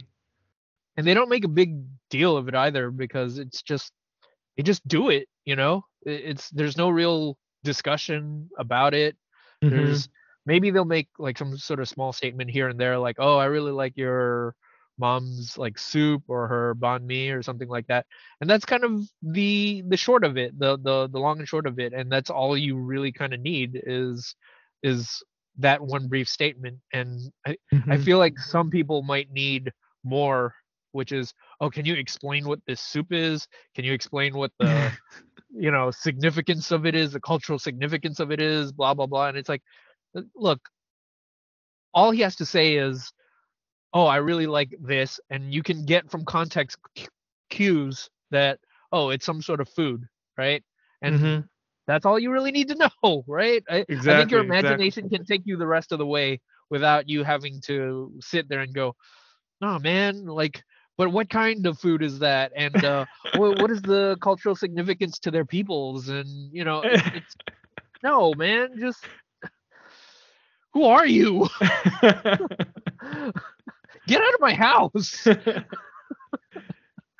Uh, yeah, speaking of house, like even when his friends are at Tai's house, like they take their shoes off and you know, it, it's there's nothing played up about that. You know, it's just drawn in the art and it's a little detail, but there isn't any specific focus on the other kids taking off their shoes and saying, "Oh, thank you for allowing us to come. We will take off our shoes so that we do not Yeah, yeah, trample yeah. on the spirits of your ancestors." Exactly, exactly, Just see them in the house in his room with their shoes off, which is exactly. how I think pretty much every Asian household is like. Yeah, right. And it's not something that you got to make a big deal about. It's not something that you got to make a scene about. It's just that's more normalizing than you know explaining to us in in painful detail what what this is, what what what this all means, right? Mm-hmm. the other thing that I wanted to mention, and this this is something that sort of hits a little closer to home, but uh, early on, one of the things that you immediately see is that the the character uh, Tai, right? Mm-hmm. He lives. He his grandma owns this like local grocery store, like an Asian grocery store, right? Mm-hmm. and his family lives right on top of it. And that's i, I don't know if you had similar experience, experiences but that was something that i grew up with. And i think i knew quite a few people who you know as immigrants when you come to the country you know the one of the few things that you can do is you open a store in your community and Mm-hmm. because your parents end up work spending so much time working it it's just easier that you live really close to the store or you spend so much of your time in the store so um, you know I, I understand that circumstances might be different for a lot of people but that was definitely something that i recognized from my childhood Mm-hmm. you know um yeah like i i spent like uh, I, i've told this story a couple of times on the podcast but yeah i spent like a whole bunch of time at my dad's shop when i was like in middle school you know? Yeah, yeah. so so yeah. I, I i thought that was a nice touch. You see a little bit of yourself in young Tai, huh? uh just that part. Everything else is uh completely foreign to me. Yeah, he had Um, friends. he had friends. He had the capacity to be a green lantern because he was virtuous and courageous i'm a coward you could have been a yellow lantern, dude. You could have fed on Uh. people's fear. yeah yeah yeah uh, actually come to think of it there's there's a couple of other scenes too like so really early on Tai's grandma dies and he he takes on the role of this green lantern and then he goes to the funeral his his grandma's funeral and when you look at that page there's no real explanation to it. There's nothing that's being explained. So when uh you know in terms of customs or their culture or anything like that but as an asian and granted i'm a different kind of asian i'm not vietnamese but i look at that and there's things in it that i recognize that are similar to my culture and there are things that i understand. And i appreciated that again they don't go and have this diatribe where he explains to his you know non-asian friends oh this is what we do when we when when one of our elders pass we Yeah. light the incense sticks and it shows great honor to our elders. Oh Where did this Oh. voice come from? oh. I don't know. It, it it got super racist. It just got super racist. I'm from there so it's okay you know? But it's stuff like that right? Like um yeah it, it- and and time and time again we see it throughout this book where it, it's this understanding that he's a green lantern and he's an asian person but we don't have to shove all that stuff in your face because he's a person just like anybody else who's just living his life you know Mhm. and and you know back to that idea that i was mentioning earlier like if i, I imagine that uh if there's a non-Asian person who who's invited to a funeral of a, a traditional Asian funeral or a traditional traditional Asian wedding or whatever, there's just certain things that are going to happen sometimes where you're not necessarily going to understand entirely what's going on and there's not going to always be someone there to explain it to you. Mm-hmm. And I think that's the most realistic thing of all is is if you put yourself in those shoes as a bystander, like the thing that makes the most sense is you just kind of are there to observe and you don't necessarily need to have it spoon fed to you. Yeah, exactly. You can just kind of pay attention to your surroundings and there's still exactly. a way to there's still a way to be respectful even though you don't know Understand or fully it. understand everything. Yeah. Yeah, right? I, I I feel like that's absolutely true and Usually like the easiest way to be respectful in a situation like that is to just shut up. yeah, exactly. don't don't get in the way of whatever is going on, right? Yeah. Like Yeah. if anything, you should probably stand to the side and let whatever's going to happen happen. Mhm. If if they want you to do something, they'll tell you, Mhm. right? And I I think that's I do think that that's a quality that more people should have uh you know when observing their reading is just if you could just put yourself in that mindset where okay, I don't know what this is, but I don't need to have it explained to me. And I think I think if you if people took that with them, they'd just be better off. Is is sit and listen, and you don't necessarily have to feel like you have to interfere in order to understand, right? Like Yeah. learn to be observational. Agreed. Yeah. One of the other things I appreciated about Legacy is that even though it's a coming of age story, it's not really a story about Tai trying to fit in or figure out his identity as an Asian American. Like he's a kid who just grew up in a city where he's got, you know, uh, he lives in a seemingly pretty diverse city as it is and has a bunch of friends and other people that he hangs out with at school and stuff. So he there's never it never becomes a story where he's trying to figure out how he fits in as a minority or anything like that. It's mainly a story about him learning about his grandma and how she was a Green Lantern and he's now he is learning how to be a Green Lantern as well or at least he starts his training to be a Green Lantern. So like Yeah.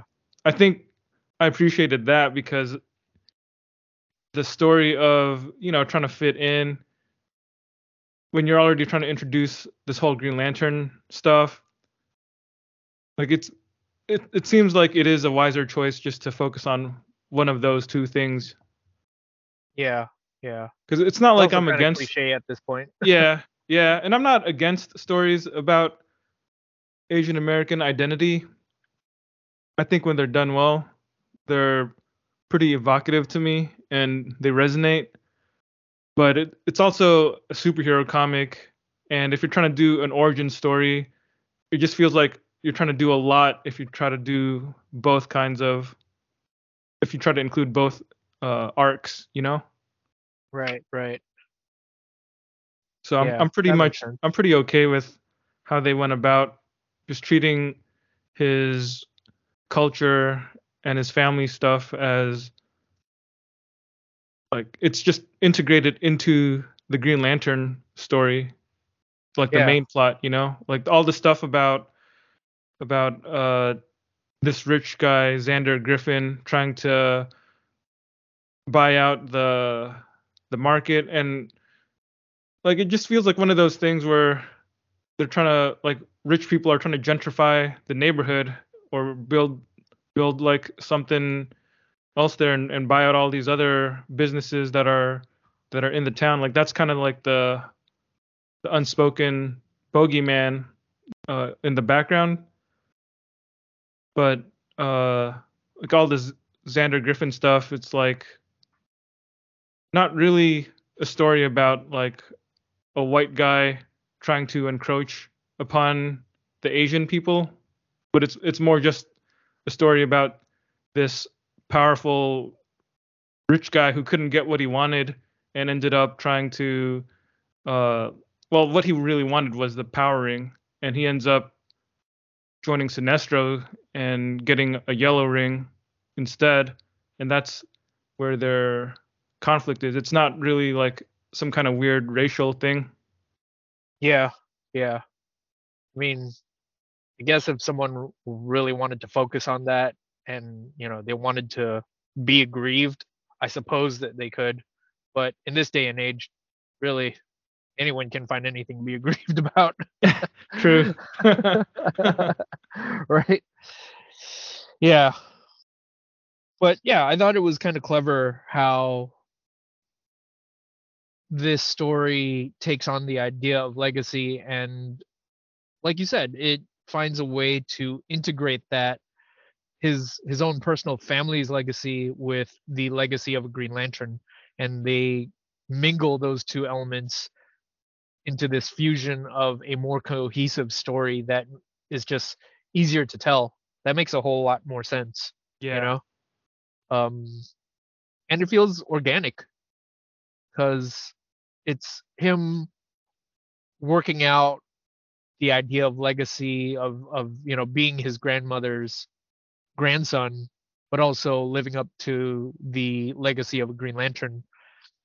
Um especially uh, again not to like keep going back to this but especially if this is something that's going to be introduced to potentially non-asian audiences uh, as something that oh you can read to give you a better idea of uh, what the asian mindset is. It, it it mixes it in there with the guise of this green lantern legacy story so that someone can who might not be able to put themselves in the shoes of an asian person can at least put themselves in the mindset of someone living up to the legacy of a green lantern and maybe that's the back door for them into understanding this story Yeah, I agree, man. As as silly as that can sound, I I do think that is part of the point, you know, where yeah it's like universal, even though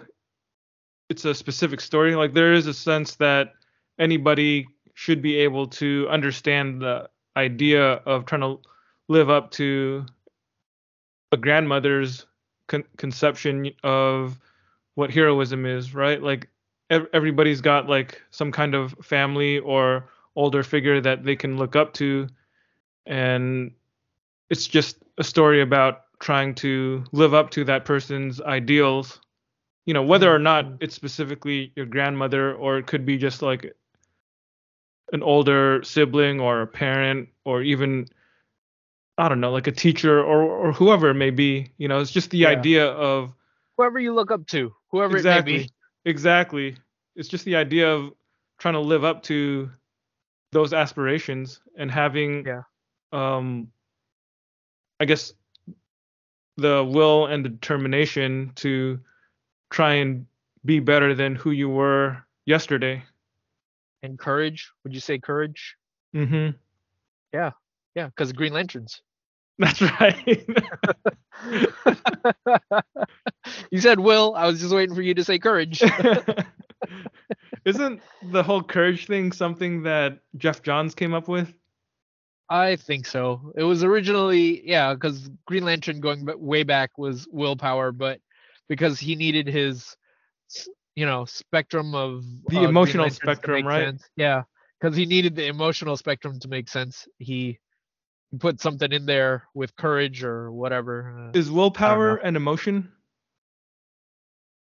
i don't know i don't think so isn't it just like a reflex or a, a state of uh, mind Yeah, right. Well, I mean, one of the one of the Green Lanterns was death. That's not really an emotion. the Black Lanterns. yeah. Well, maybe they just felt sad all the time, like goths or something. yeah. It that would have been a heck of a way to go with that story of uh the the final boss was just, you know, really emo goths.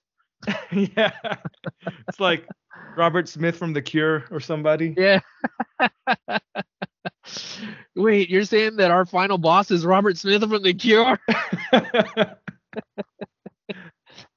yeah. Yeah, I do like what you said earlier too about how Tai and his friends there there really isn't this fish out of this sense that they're trying to do a fish out of water story because really if if you're trying to capture the you know asian american experience i think that's the the the experience that's most common is you know for those of us who are like first generation or whatever like for the most part we're pretty acclimated and it's just Mhm. a matter of having these relationships and developing this fusion of what our lives are like right so like it makes sense that his relationship with his friends is it's not contentious the relationship with the kids at his school like they don't necessarily they're not the stereotypical racist bullies they're just regular bullies man yeah, yeah. They're not racist bullies. They're just bullies. Yeah i mean as weird as that is to like talk about it's like how progressive are we in this day and age where our bullies aren't racist but they're just jerks because they're jerks Yeah. they're not mean to you because you're different they're just mean to you just because they're mean yeah. Uh, I can respect that.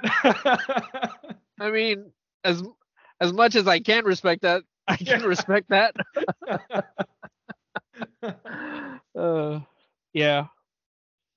And clarify for me, this was this was in their kids. Uh, yeah, this is DC Kids, right? yeah, graphic novels So- for kids. Yeah. So I will say that even though it's labeled as a DC graphic novel for kids, I don't think that the plotting of it is overly simple, and I don't think that their solutions to their conflicts are overly simple either, right? I think they're handled in a way that it's just complex enough and sophisticated enough where it's not insipid, right?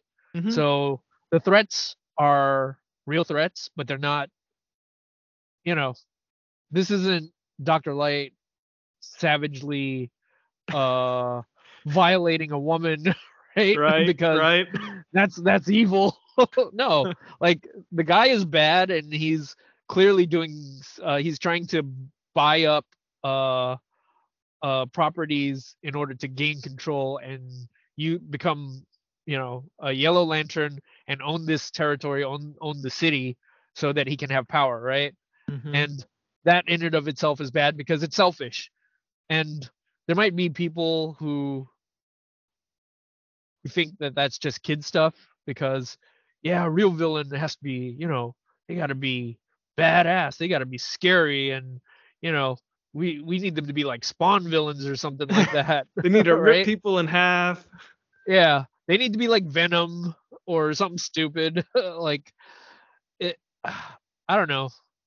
It it's that whole attitude of this isn't a good comic because it's for kids because all the bad guys aren't real bad guys right? Even though they're clearly doing bad stuff. Yeah.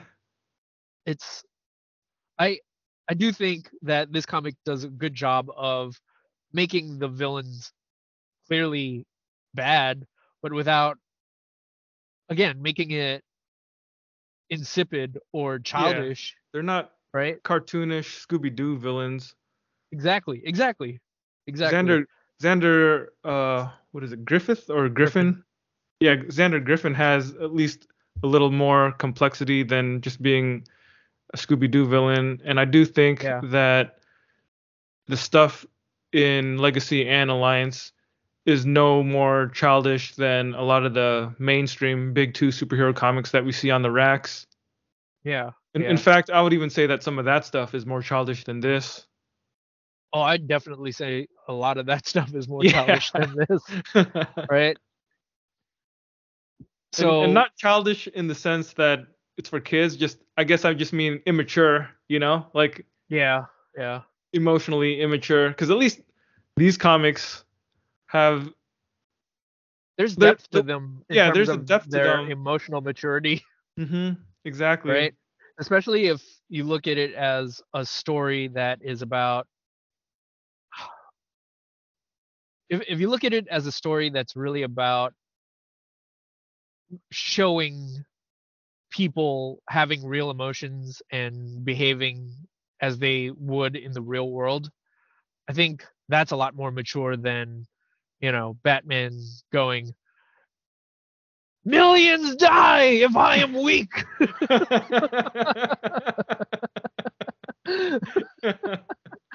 you know, I mean, Yeah. like uh, the the the impulse to replicate that a hundred thousand times over, that that that sense of drama, um, there is something that isn't very mature about that, right? exactly. uh, uh, and and sometimes the most mature thing that you can have in a story is someone who knows how to actively communicate about their wants and needs and the things that they're going through mm-hmm. right And I think that the main thing that makes this a kids comic compared to a lot of the big two stuff on the racks is that this comic just doesn't have any swearing or blood and guts, you know? Like that's yeah like if if they made the kids talk like actual teenagers where they cuss a lot, you know, then it wouldn't be a kids comic anymore. Or if if there was in, if the action were more violent, you know, then okay, then it wouldn't really be fully appropriate for kids. But the way it is, like there's still enough action and violence to make it feel like there are threats stakes are real and yeah, dangers. there are stakes exactly Yeah, but it's not so heavy that it would be scary or otherwise it's not inappropriate. melodramatic yeah, exactly. hmm yeah and um oh man i had a thought but i forgot but You were saying it's not Yeah. melodramatic. it's not melodramatic and oh that's the thing i i think for the longest time it really felt like when we tell kids stories or stories for kids we we have it set in our minds that what that is is it's code for a really sanitized really simplified story right? I think that's what we've come to define kids stories to mean right? Whenever we see that label of kids on anything the instantaneous reaction is i'm grown. I'm not this isn't for me.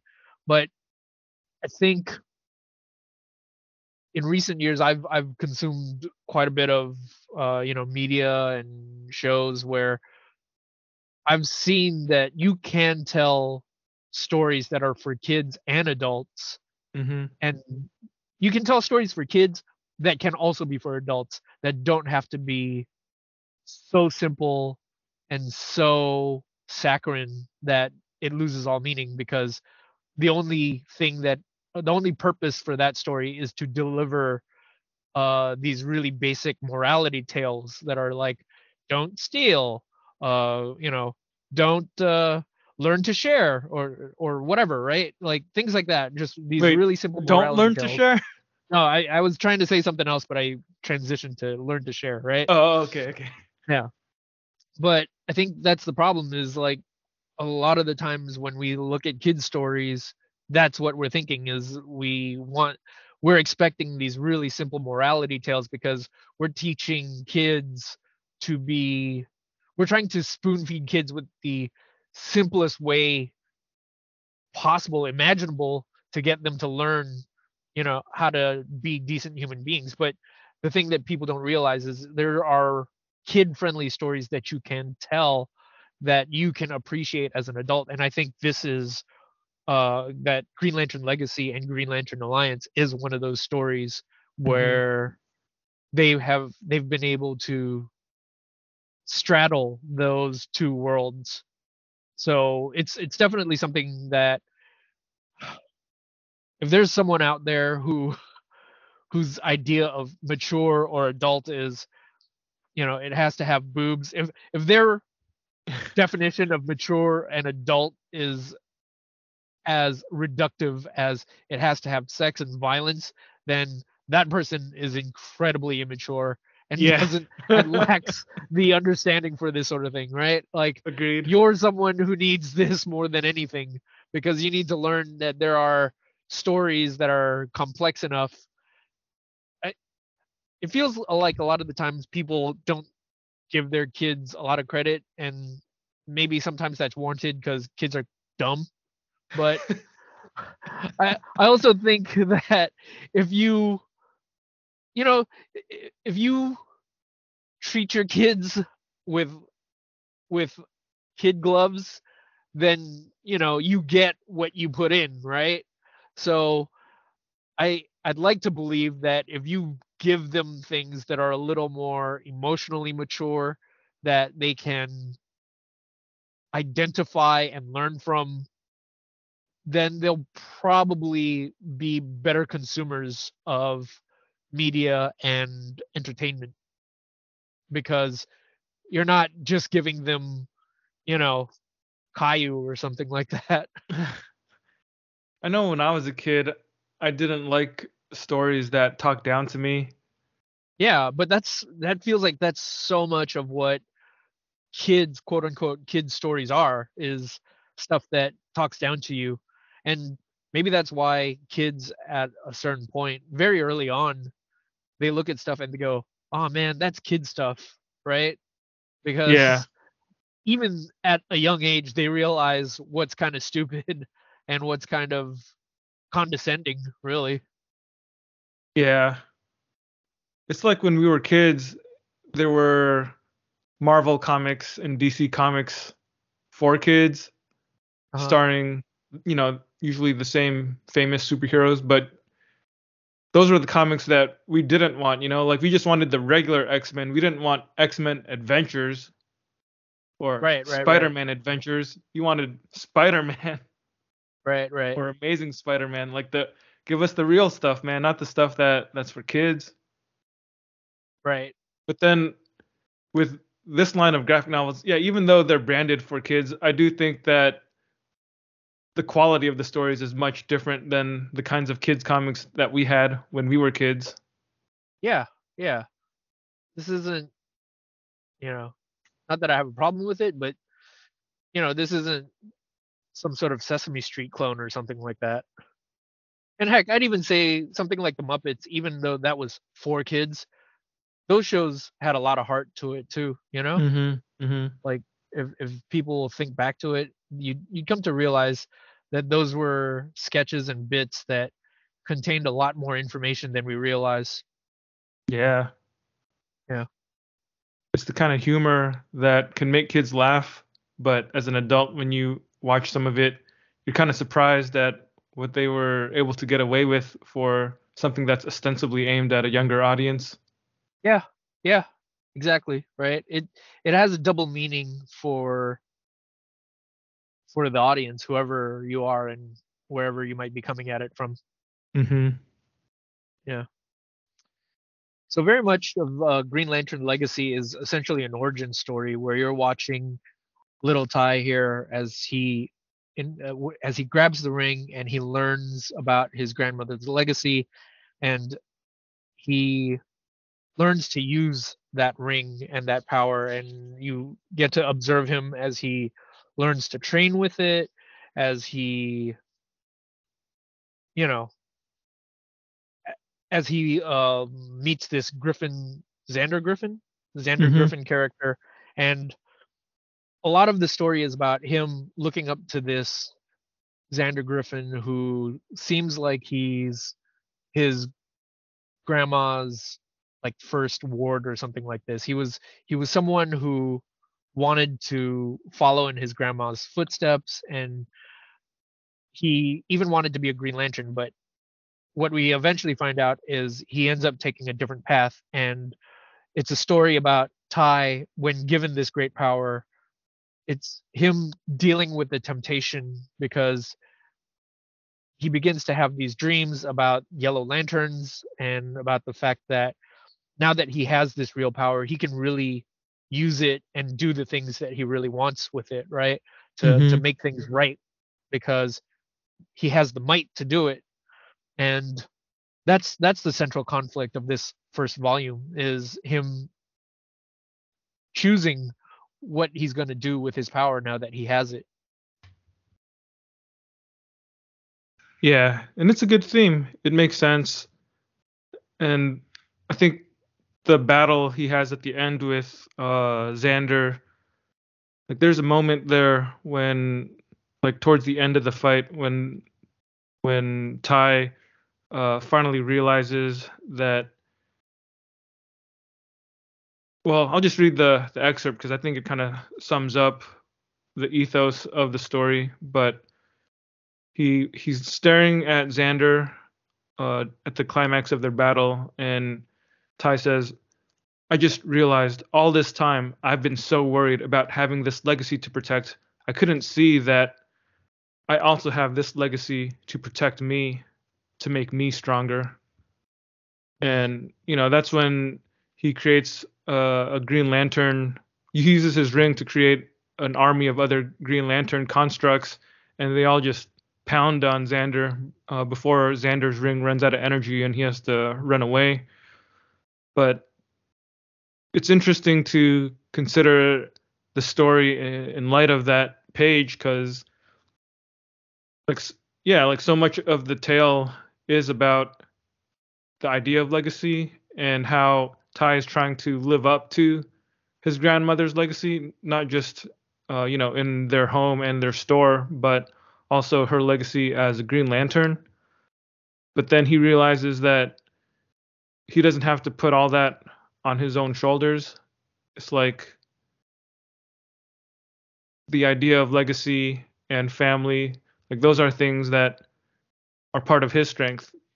You know, Right, like right. there's like an inspirational quality to all of that where he's not he doesn't have to like burden himself with the idea of protecting his grandmother's legacy or building a monument, which is a contrast to Xander because Xander is the one who's trying to like buy up all this property and like you were saying earlier, you know, it, it's all about the power for him. Like that's how he finds his power. But uh Tai, he realizes that his power isn't in like trying to control things or protect things that that he constructed, but it's the idea of of like the things that are already set in place before him, the people who came before him, they're the ones who make him strong. Right, right. And it's a good lesson, man. Like you can Yeah. you know, like we were talking about how like a lot of kids comics have like these really moralizing lessons and I guess in a way like this is kind of the lesson of the comic, but it's not done in a way where they straight up look at the reader and tell you, "Hey guys, the moral of the story is this and knowing is half the battle." Yeah. right, right. Yeah, but the other thing is, you know, going back to that idea of okay, this is a kids, you know, kid-friendly comic and therefore the threat would be you know, uh, a guy who's a cartoon villain whose whole thing is I'm to try to steal this thing and that's what makes me evil, right? And that's that's pretty much the extent of the conflict. And here the conflict is it's still just as important for character building, but it's not limited to this is good and this is bad. It's it's it feels like the moral like you said is that he finds strength in his culture, uh, finds strength in his Mhm. legacy and he is empowered by it because he has this legacy that this long proud tradition of what it means to do right and he follows in that example. And you know it's it's not it's an important lesson to learn and it's not a childish lesson to Im- to to try to teach your kids right? A- a- and it's not done in a way that's so simple and so stupid that you you end up dismissing it outright because I know this already and I'm I'm a grown man so I don't need this exactly. Yeah. Yeah. Yeah. Uh, essentially, the lesson here is heritage, not hate, right, Drew?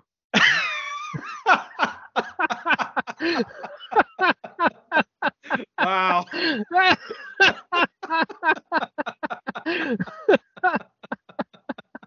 what? What I say?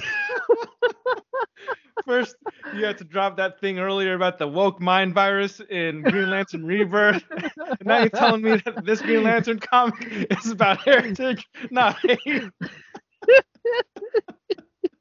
oh man, that's comical. Uh, yeah.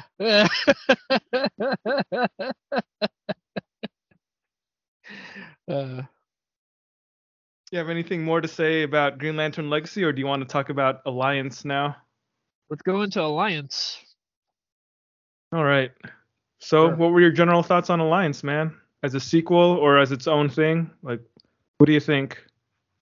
I guess I'd have to approach it as a sequel. I mean, I didn't really know where they were gonna go from there. Uh, by the end of the by the end of Legacy, he finds the strength to defeat Xander Griffin. But Griffin, Griffith, Griffin. let me Griffin. take a look. Griffin, right? Yeah. But at the same time, he doesn't. It's not like he he doesn't do a Sylvester Stallone or Arnold Schwarzenegger thing where he's like, "I'm gonna put you in the ground for good," and that's the end of him, right? their their conflict is is still alive and well, but again, it doesn't oversimplify the solution to the point where what if you kill the guy, you're done with it. Why don't you just kill him? So we very much see him again in Alliance, and it's very much a thing where they coexist with each other, but it's almost like they they have this tenuous not alliance but tenuous coexistence with one another right like I, I i do think that much of this book deals with okay first of all the the culp uh, the the problem that they're dealing with in this book is there's an arsonist going around burning down schools or not burning down schools but burning down Buildings. various buildings in the Yeah. city and they're trying to figure out who this arsonist is and then at the same time green lantern is going out there and he he's got Tai has more of a sense of who he is and what he is at this point because yeah as we've seen in the first book he he's decided he was tempted with the idea of using fear as the tool to you know make the world right or using you know his his legacy and as we said earlier he ends up choosing the legacy of doing good and right as as the thing that will be his guiding light Mm-hmm. but for but at the same time xander still very much exists in the world and they have to coexist with one another and they they drive that point home a lot because his teacher john stewart is there and he he's just telling him that yeah man like it's not our way to like just go you know we're not going to be proactive about this we're not going to go and get this guy just because we don't like him you know? He has to you know we got to wait for him to break the laws first. We we are a peoples of law and order and we need to abide by that. So you don't think they should have just like gone to Xander when he was sleeping and broken his neck? i'm sure there's someone out there who's like that would have been the adult thing to do. That's how you know that's a grown grown ass response because we don't adhere we don't do what the laws tell us to do. We'll just go there and handle our own business because that's what a man does. Uh, yeah, but I didn't really know where they were going to go with it, and I do think that this book is it, it carries on with that idea of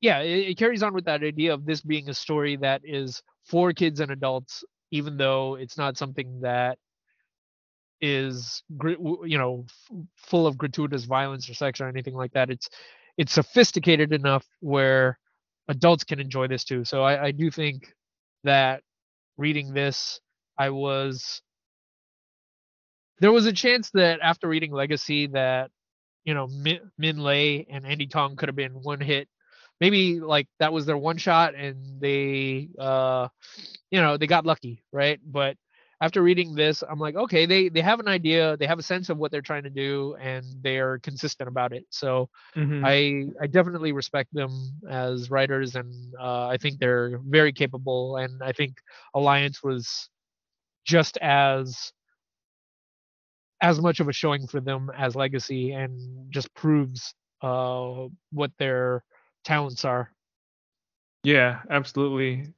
I think as far as the overall quality of the story goes, in some ways it probably engaged me a little bit more because it wasn't an origin story. Like we already got the origin out of the way and now we can just like get to the fun stuff, you know. Right. Like, I, f- I Right. feel like sometimes I can feel that way about origin stories just cuz I guess we've consumed a ton of origin stories over the decades. So sometimes I just want to get to the meat Mm. but we I feel like this one really did expand the the universe of this world. Like we see a lot of other superheroes in the story. We have a, a flashback with his grandma as Green Lantern teaming up with Superman. We have some of the other Green Lanterns like Kilowog make an appearance. We have uh, Chip. Yeah, we have Chip. Yeah. We have uh uh Wally West as the Flash. Yeah. Yeah. And, and, And of course I think his daughter was Kid Iris, Flash. right? Yeah. Yeah. Or not Iris. Was it? Well her her name is Iris after after uh you know, Iris Allen, but in the in her when she gives her origin story or when she tells her backstory to Tai, she says that uh her dad is Wally West and her mom is Linda Park. Right, right. I mean, that's the other thing about this that I thought was kind of interesting too is it's this is clearly a fusion of like their universe with bits and pieces from the you know from the existing lore that we're accustomed to but i didn't really feel like i was in a position to look at this and be like which universe are they are they in their real universe Or The real in- universe? what, what does Yeah. that mean? you know because we see the flash and we see superman so it's not is it the quote unquote real universe or like is this a real story but So- Well, they're so not- You're telling none me of them are real stories Uh, That's hilarious.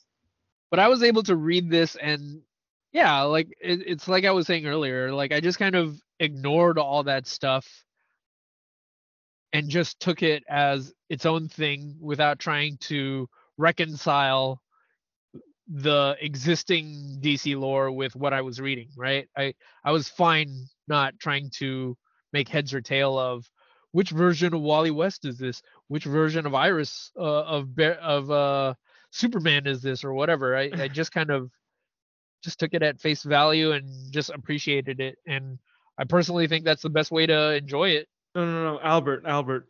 This definitely takes place in the real universe. You know why? because early Why? on, there's a reference to Robotech and Mech Cadet Yu, and those are those are uh, Those are real. franchises that are exist in the real world. oh man. I did Yeah. think it was funny how in the beginning when they were having when Kilowog and John were having him go through that training session, he creates a construct and it looks when I first saw it, I was like, man, the way that Andie Tong drew that mech, it looks very similar to a Valkyrie from Macross or a Veritech from Robotech. Other than the head, like the overall body shape of it was pretty similar. But then uh, once Kilowog made that Robotech comment, I was like, oh, okay, I, I see what they're doing. And then they had to name drop name drop Mech Cadet Yu. So it's like a little fun shout out to the Greg Pak. Greg Pak, and uh, who is it? Takeshi Miyazawa. I do want to read that comic. That one is something I have on hold at the library, so I'm gonna check it out at some point. Could be the best uh, Greg Pak story, man. Probably, man. Miyazawa is a great artist, so at least I like looking at it. Yeah, for sure, for sure.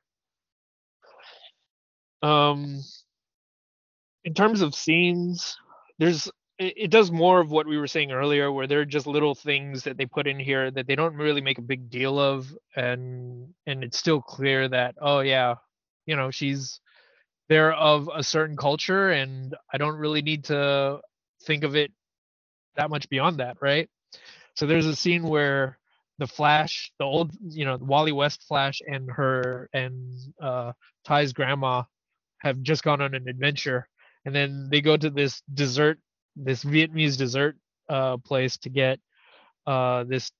I don't really know what it's called, but if you've ever been to a Vietnamese restaurant, you've definitely seen it before, Mhm, right? mhm. and they're just talking about the food and the snacks and it's i thought that was a great little scene without having to again get too much into the weeds about what actually is this what are the what's it made out of or blah blah Yeah. blah it's just it's just a matter of it's a delicious snack that's all you need to know man Exactly, exactly, and it's a fun little thing that humanizes the Flash, but also Tai's grandmother. Yeah, I felt like in the first volume she dies so quickly that we don't really get a chance to know her too well, and she's Yeah, more of a yeah. an idea that kind of hovers over everything that he does, a phantom. But at least in this one, because we get these little flashback scenes, even though they're they're brief, I felt like they added a bit to at least my conception of her character, and you know, made her feel, yeah, like more of a yeah, fleshed her out definitely. yeah. Yeah I, I totally agree with that. It's it's a good little scene. Um you know in terms of the other things that are going on in the book like i feel like the second volume is traditionally the part where oh um you know it's at this point in the story where Tai as the character becomes too big for his britches because he's a superhero and he begins to leave his friends behind. I feel like that's something that they were sort of alluding to in this because that's almost the um It's kind of the tropey way to tell these kind of exactly assuming exactly, it's right? like a trilogy. That's what you would expect, right? yeah yeah you have to have the moment where things fall apart for them and their friendship breaks down and they have to find a way to be friends again under Yeah. these new circumstances or whatever right and i think they were teasing that as a potential idea to what they were going to do but i like the fact that they didn't go that way it, it it's like you said it's very much the tropey thing that they could have done because that's kind of what you would expect and instead they're friends the whole time and Mhm. they they just find a way to work it out uh you know they're i don't think i don't think they even really have a thing where they really get mad at each other because it's all part of the plan in the end right Yeah. so what ends up happening is like their friendship is so strong they were able to get around that it was never an issue to begin with essentially exactly. yeah It makes it refreshing just to have a story where you don't have these forced uh, breakups or whatever you want to call them, these forced conflicts between a group of friends. It, e- yeah, in some ways, it even makes them feel more mature for their age. Yeah. Because in this one we we mentioned that they introduce this version of Iris West Kid Flash, right? And you could see that it almost feels like there's this rift very early on because oh now he's got new superpowered friends. Uh what's gonna happen to us, his normal non superpowered friends, right? We were Yeah. uh, there's very much a chance for this to become a story where we you know we become resentful of you because you have powers or you become egotistical because you have powers but then we find a way to reconcile it in the end because you know that's the power of friendship or whatever right?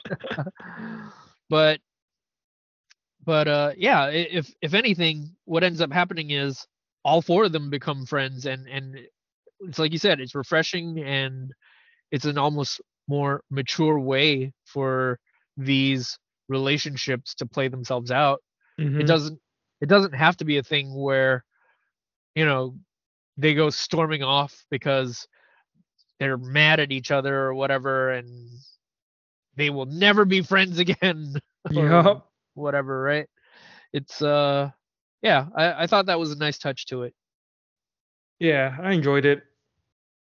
And as a story titled Alliance, I guess the Makes- obvious alliance is the alliance he makes with Kid Flash, but really it feels like it's all the people that he has in his life who support him, you know? Hmm. right Tommy right. and Serena, his friends, and then John Stewart and even Chip. Like yeah everybody like, comes together. Like there's a strong sense of family in this story. I feel Yeah. like that's probably intentional.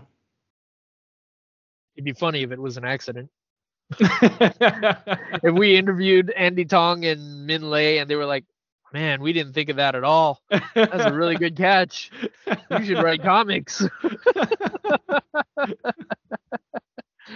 uh, yeah, I mean, by the end of it, like, I guess, I guess that's the big reveal by the end of it, because it, really feels like everyone uh, at one point kind of builds up to this this fracture uh, that happens between them, right?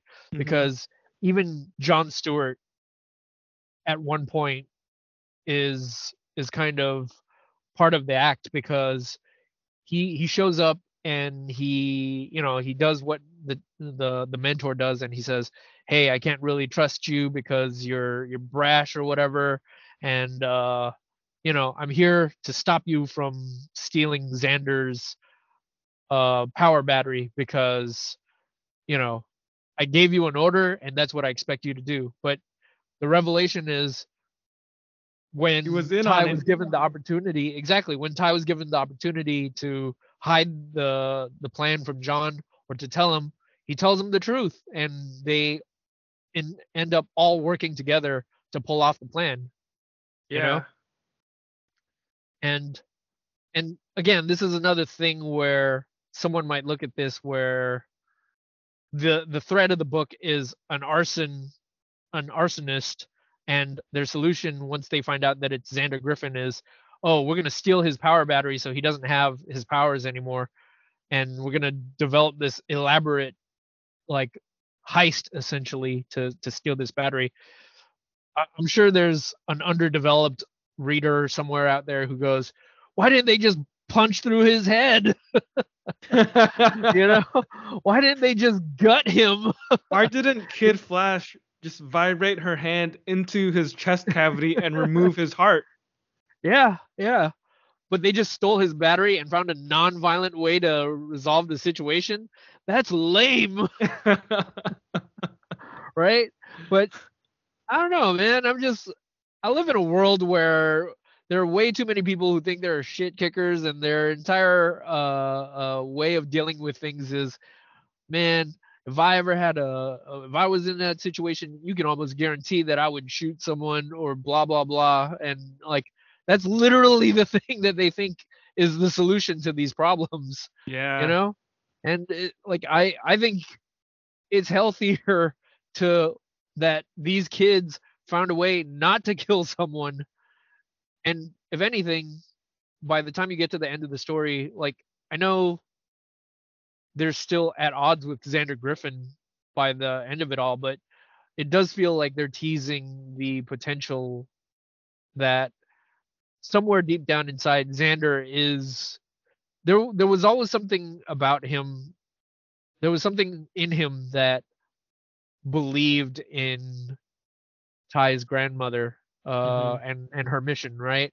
And maybe he was you know tempted by the way of Sinestro or whatever and he was impatient and his solution was I I didn't have the will and the patience to not be a Green Lantern. I wanted the power so badly that when I was given the opportunity to get these powers, even if it meant essentially selling my soul to an evil force, I was willing to do it.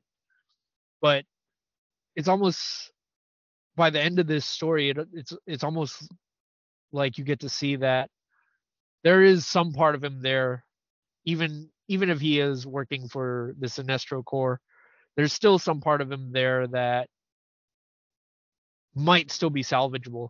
You know? So you, you think in volume three we'll have a Xander redemption arc? I think so. I th- I think yeah, if I had to guess, I'd say that that's where they're going with it. I don't know. Mm-hmm. Was that just a me thing? Did you not get that sense? I could see that. I don't know if I was thinking that as I after I finished reading it, because I I think you're right. Like in the throughout the book, like when we especially when we see those flashbacks and we learn about how Xander and John Stewart were friends, like there's definitely that uh potential there for him to like He's not nearly as bad as we think he yeah is. I mean, yeah exactly exactly yeah, and as like he's definitely done some bad stuff with you know all these fires because if Tai and Kid Flash hadn't saved those people, then he would have you know become like a mass murderer.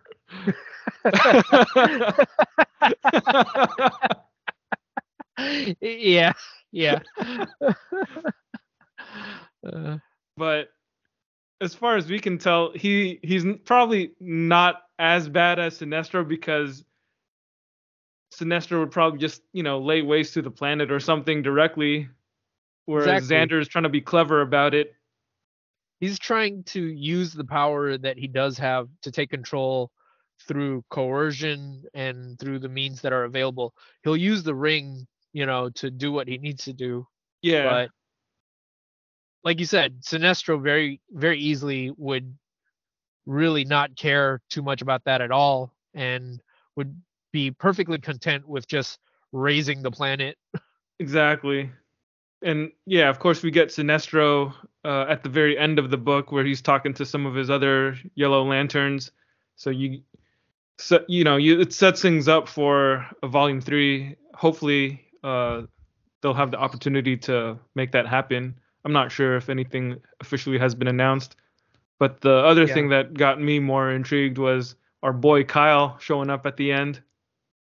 Yeah, yeah. I it's not something that I was expecting, but when they put him in there, I was like, oh, nice.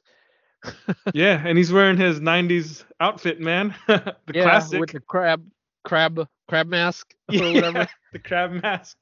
and the uh, what are those called? The gauntlets.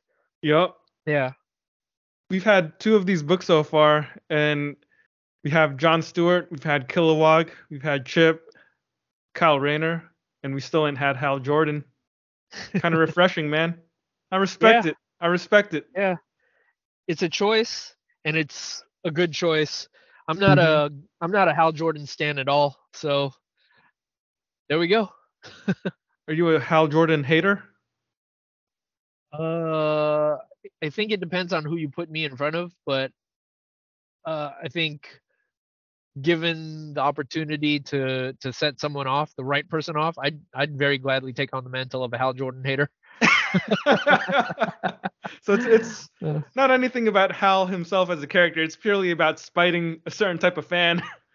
That's generally like the primary thing that drives me. If there was if there was a ring on the spectrum that is powered by spite, I would be like totally OP on that. you would be the spite lantern. yeah, exactly. Uh, yeah. Yeah.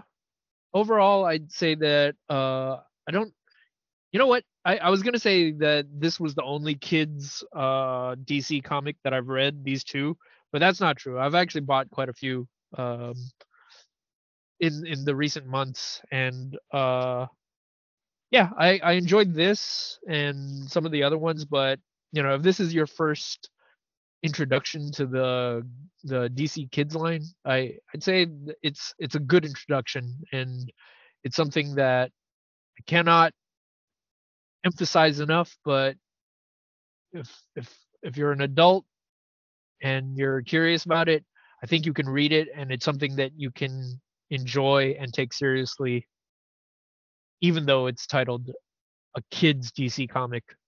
yeah, definitely. If you just like superhero comics in general or teen superheroes, like this is definitely a great one to pick up. Yeah. Oh, Did one more any thing I wanted to shout out the coloring in volume t- in Alliance on page uh like pages 79 to to like 81 or 82.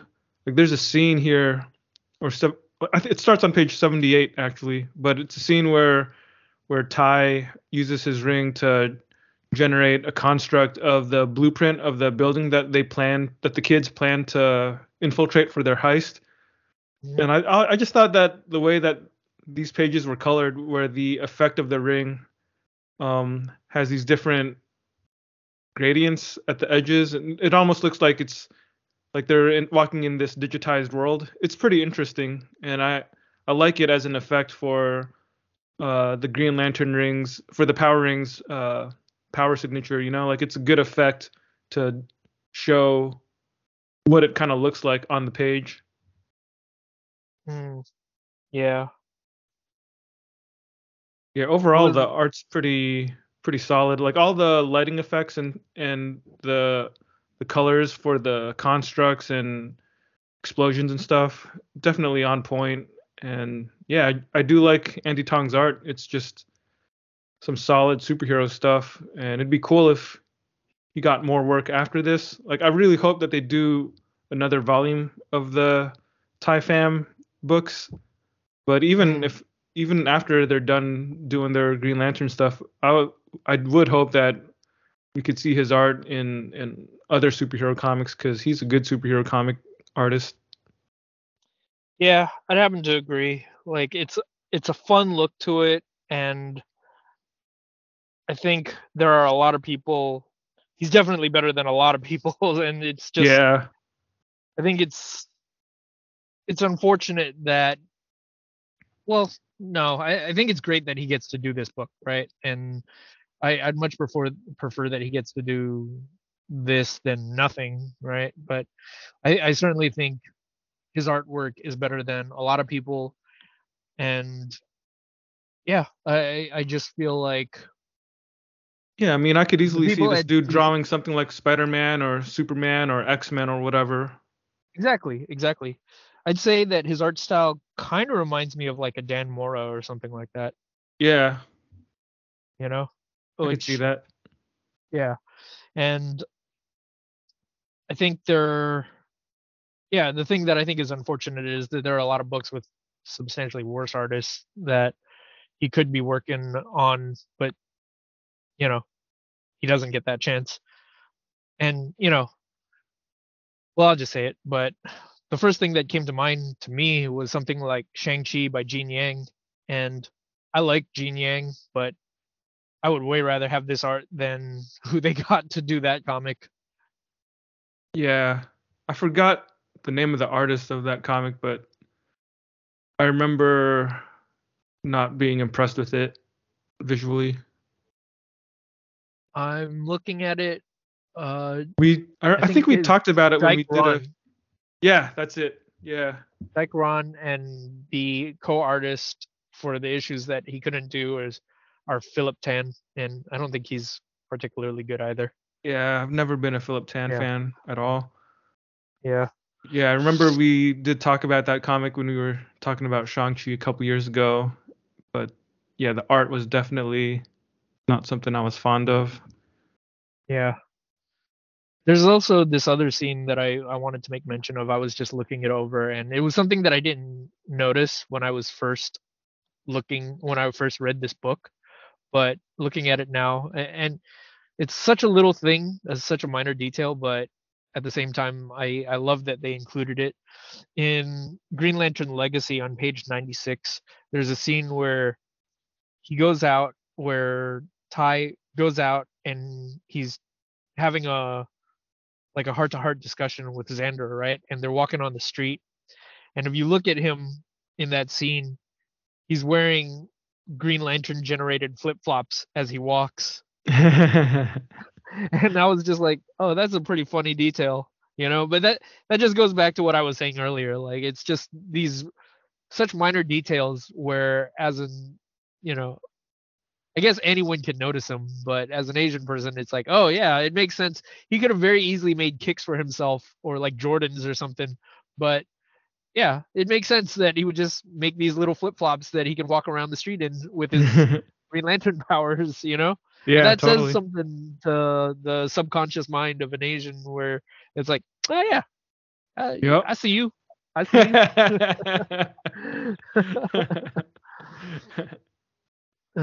That's a good point, man. Yeah, I didn't Yeah. catch that. Yeah, overall the art is just great, man. It's like he knows how to draw kids and he's got that youthful sense of like his characters have that useful youthful sense of exuberance that kind of permeates the scenes. Like I guess it's a mix of youthful exuberance as well as like I don't know what I was gonna say. Like sort of that smug teen, I know it all kind of feeling. I don't know how to describe it, but I think just looking at the way that he draws his kids in the story, it does feel like they are kids. Like I look at specifically a page in Alliance on page 52 and that big upper panel with the four kids walking on the sidewalk the different expressions and the way that they're posed. yeah, yeah. I, I was looking at that earlier. I like that scene too. Yeah, it's just a good drawing of four teenage kids walking Yeah. together and having a conversation. Like it's like their body language, their posture, the way that they wear their clothes and their facial expressions. It kind of like says everything about them in one picture. Like you don't even have to have the words. You don't have to know anything about the story. You just look at that picture and you can already kind of guess what their personalities are like. Yeah, yeah. Other image that I was looking at that I enjoyed from Alliances on page, I think it's 42. Mhm. Um 40, 41, 42. Oh, 44 actually. And it's just this one page uh splash of Greenland of Tai's grandma and the Flash. And Mm. you know, if you're looking at that, if if if you're reading this comic and you want to know if he's capable of doing superhero action stuff, like that right there is, you know, the money shot for superhero action stuff. Yeah, Just watching great the splash. Flash do a run, it's it's dynamic, man. It is, man. Love I it. like it. yeah. Yeah, so much to enjoy in this comic, in both of these books. You have any final thoughts, Albert? I don't. I guess we can talk about any books that you'd recommend. Uh, you know, for someone who wants to read this and wants to read some more uh similar books. Yeah, I have a few recommendations, and they come uh, in different, I guess, categories. But I think for anyone who's merely interested in reading another DC kids graphic novel, one of the other ones I've read and really liked in this line is Lois Lane and the Friendship Challenge by Grace hmm. Ellis and Brittany Williams. Yeah, that one is obviously about Lois Lane, and it's not really super heroic because she doesn't have powers and stuff, but it is a story about a kid version of Lois Lane and her friends going on a little adventure. And yeah, it's it's I think I would say it has the same level of sophistication and maturity as these Green Lantern books. Like it's certainly appropriate for kids, and I think kids will have fun reading it. But even as an adult, I think it's something where the craftsmanship of it is at a high enough level where I was engaged and truly enjoyed it. Hmm. Nice. And then for anyone who's interested in stories that also bring into the forefront the idea of diversity or representation, especially uh, Asian American representation in a superhero comic, the big one, the obvious one, I would say, is Superman Smashes the Klan by Gene Yang and Gurihiru. That one was a book that came out a few years ago. Uh, highly recommended. It's a story that uh, is an adaptation of like this really old Superman radio serial from way back in the day when radio serials were a thing. and yeah, it, it's a story about Superman fighting the Klan, and in in this case, uh, we have a couple of point of view characters who happen to be Asian American kids living in what is it? I guess it's like the 50s or something. But yeah, that's a a great book by the creator of American Born Chinese. Nice, nice. And Gene Yang also wrote uh, another comic called The Shadow Hero with art by Sonny Liew. That's another hmm. solid superhero book that takes the idea of the one of the earliest uh, Asian American superheroes in American comics. Like I think this is a super obscure character from the Golden Age. I don't remember. Might have just had like one issue or two issues or something before it got canceled. I think.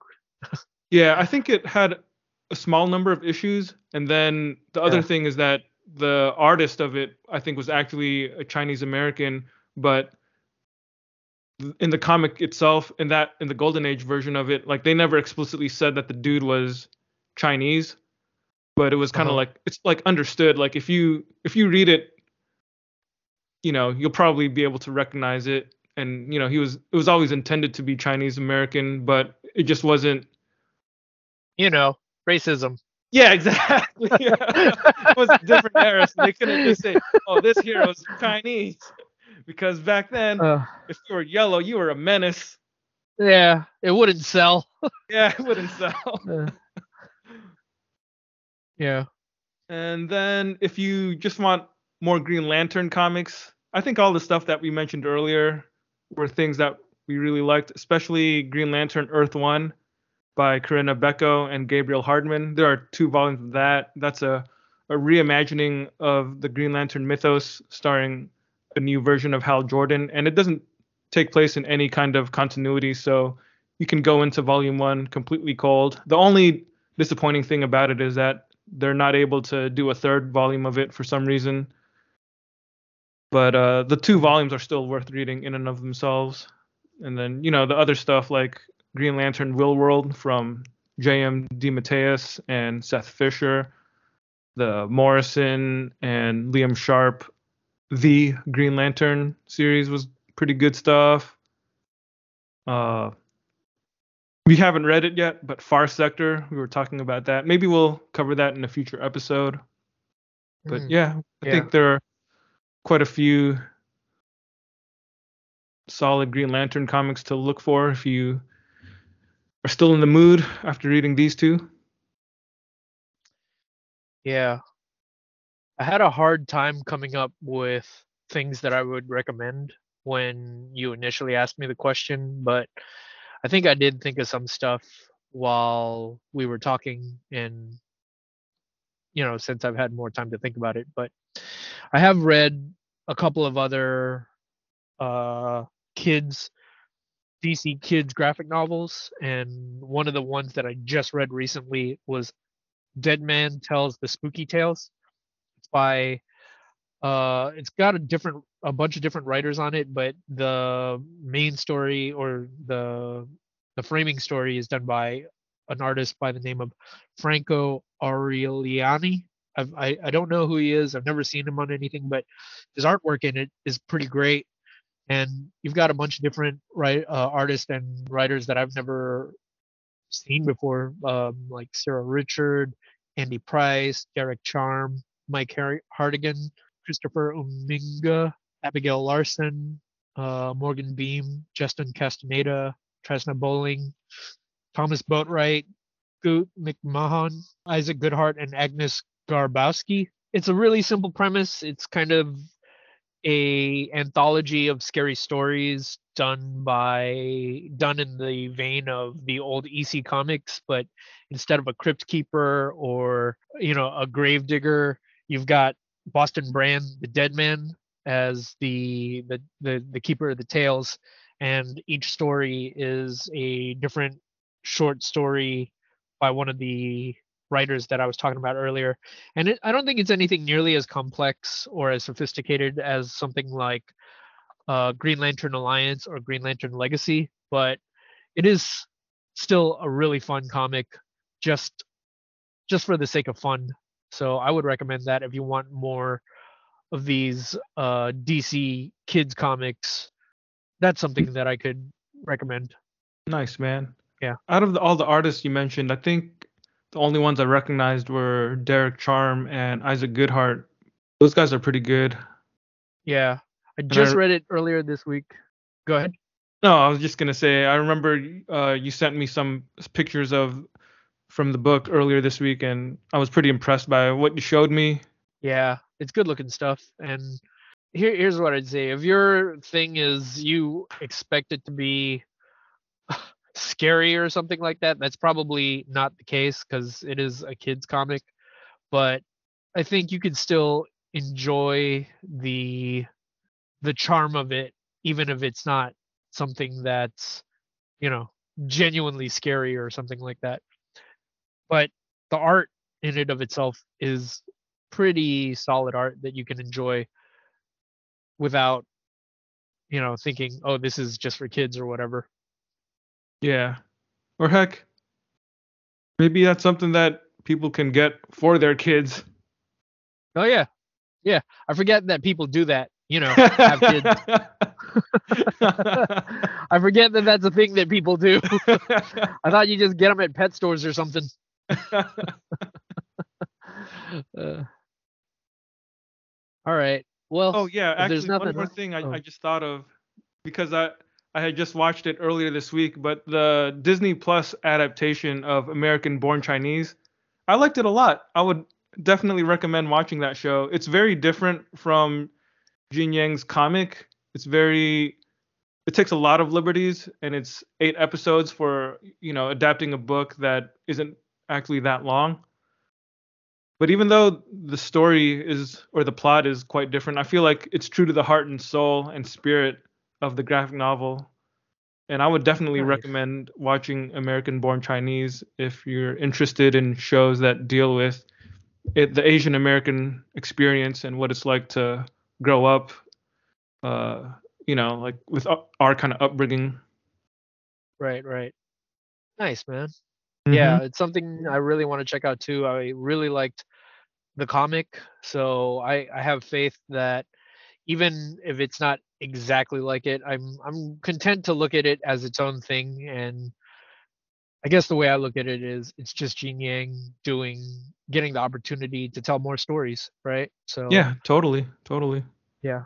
And if Yeah. you, if any listeners want to hear us talk about American Born Chinese, the original source material, the graphic novel, we talked about it back in episode 78. So that was a while ago.